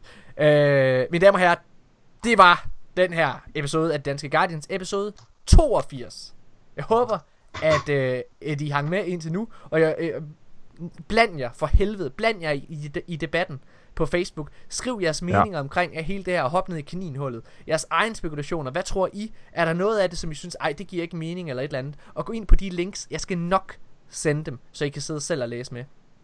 Det er ja. Vildt spændende. Særligt nogle af de der Ja. leaks fra Kotaku fra 2015, som, hvor man sidder nu og læser dem, så sidder man og tænker, holy shit, alt det der er in-game nu. Men hvor dengang, der var det bare rent, okay, tror jeg bare det her det er fake, eller hvad, tror jeg Jason Schreier, han har fået en hjerneblødning. Altså, ja. Men damer og herrer, det Jeg var har, den nej, nej, nej, jeg har et spørgsmål. Kom. Jeg har tænkt på igennem næsten hele episoden, eller siden vi snakker om det i hvert fald, og jeg bliver nødt til at spørge om det lige her. For der er sikkert en eller anden lytter, der tænker sammen. Det her rum i D1, øhm, i Seven Seraphs, der hvor Rasputin han er vågnet, hvor der er de der syv øh, krypter, der sådan er åbnet. Er det noget, der altid har været i D1, eller er det noget, man først lige har lagt mærke til for nyligt? Altså, det er, Ved I jeg, det? jeg tror, det har kommet med Rise of Iron eller et eller andet, men der er først folk, der har lige øh, glitchet den ned. Men jeg ved ikke, om det er først noget, der er kommet nu. Det er et interessant Fordi- spørgsmål. Det er først Ja. blevet fundet nu. Præcis. Fordi jeg tænker, hvis det først er blevet fundet nu, eller sådan, hvis det først er, er surfacet her for nyligt, så synes jeg, det er mega interessant, og det kunne være et mini-ark, eller et mini-hint øh, øh, hint til den her Maj DLC.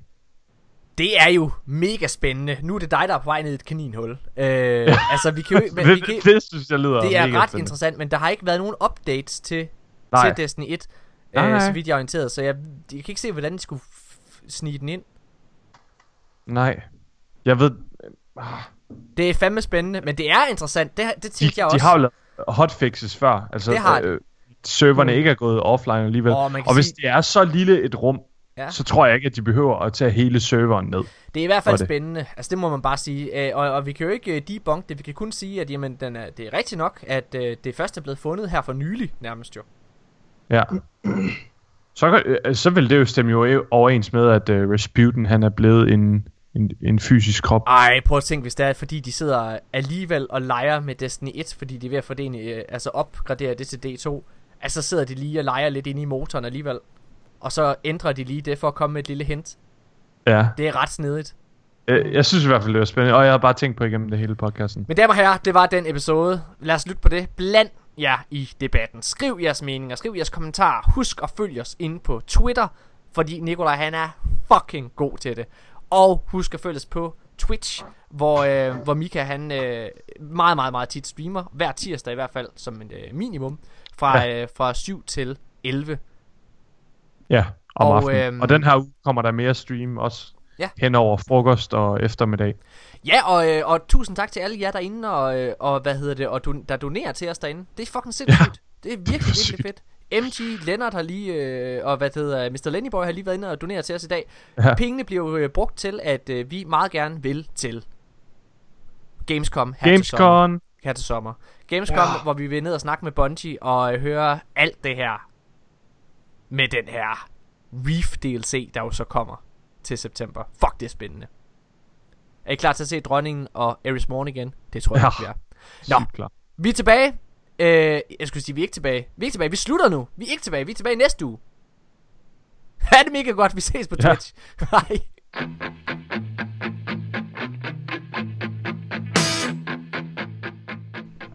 Okay, vi er lige tilbage igen, fordi Nikolaj, vi skulle lige til at sige farvel til hinanden, og så Nikolaj, han vil lige læse noget højt omkring uh, Seven Syrups. Jeg synes, Ja, det, det, det, er mere sådan, det er mere spekulation, så jeg ved ikke, hvor relevant det er. Bare læs lige højt. meget. Men- Bare læs højt. Men, men det er interessant i forhold til, i forhold til Seven Seraphs, deres identitet og så videre. Uh, Clovis Bray, han er jo founderen af Clovis Bray firmaet. Ja. Uh, ja, der er en, der spekulerer her Er på baggrund af, på Trump? af Card. Trump Nej, Bungie- Tower. Nej, ja, lige præcis. Nej. oh my god. Okay.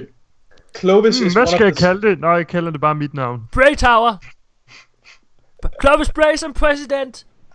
Okay. Bomb ja, ja. Syrien! Okay.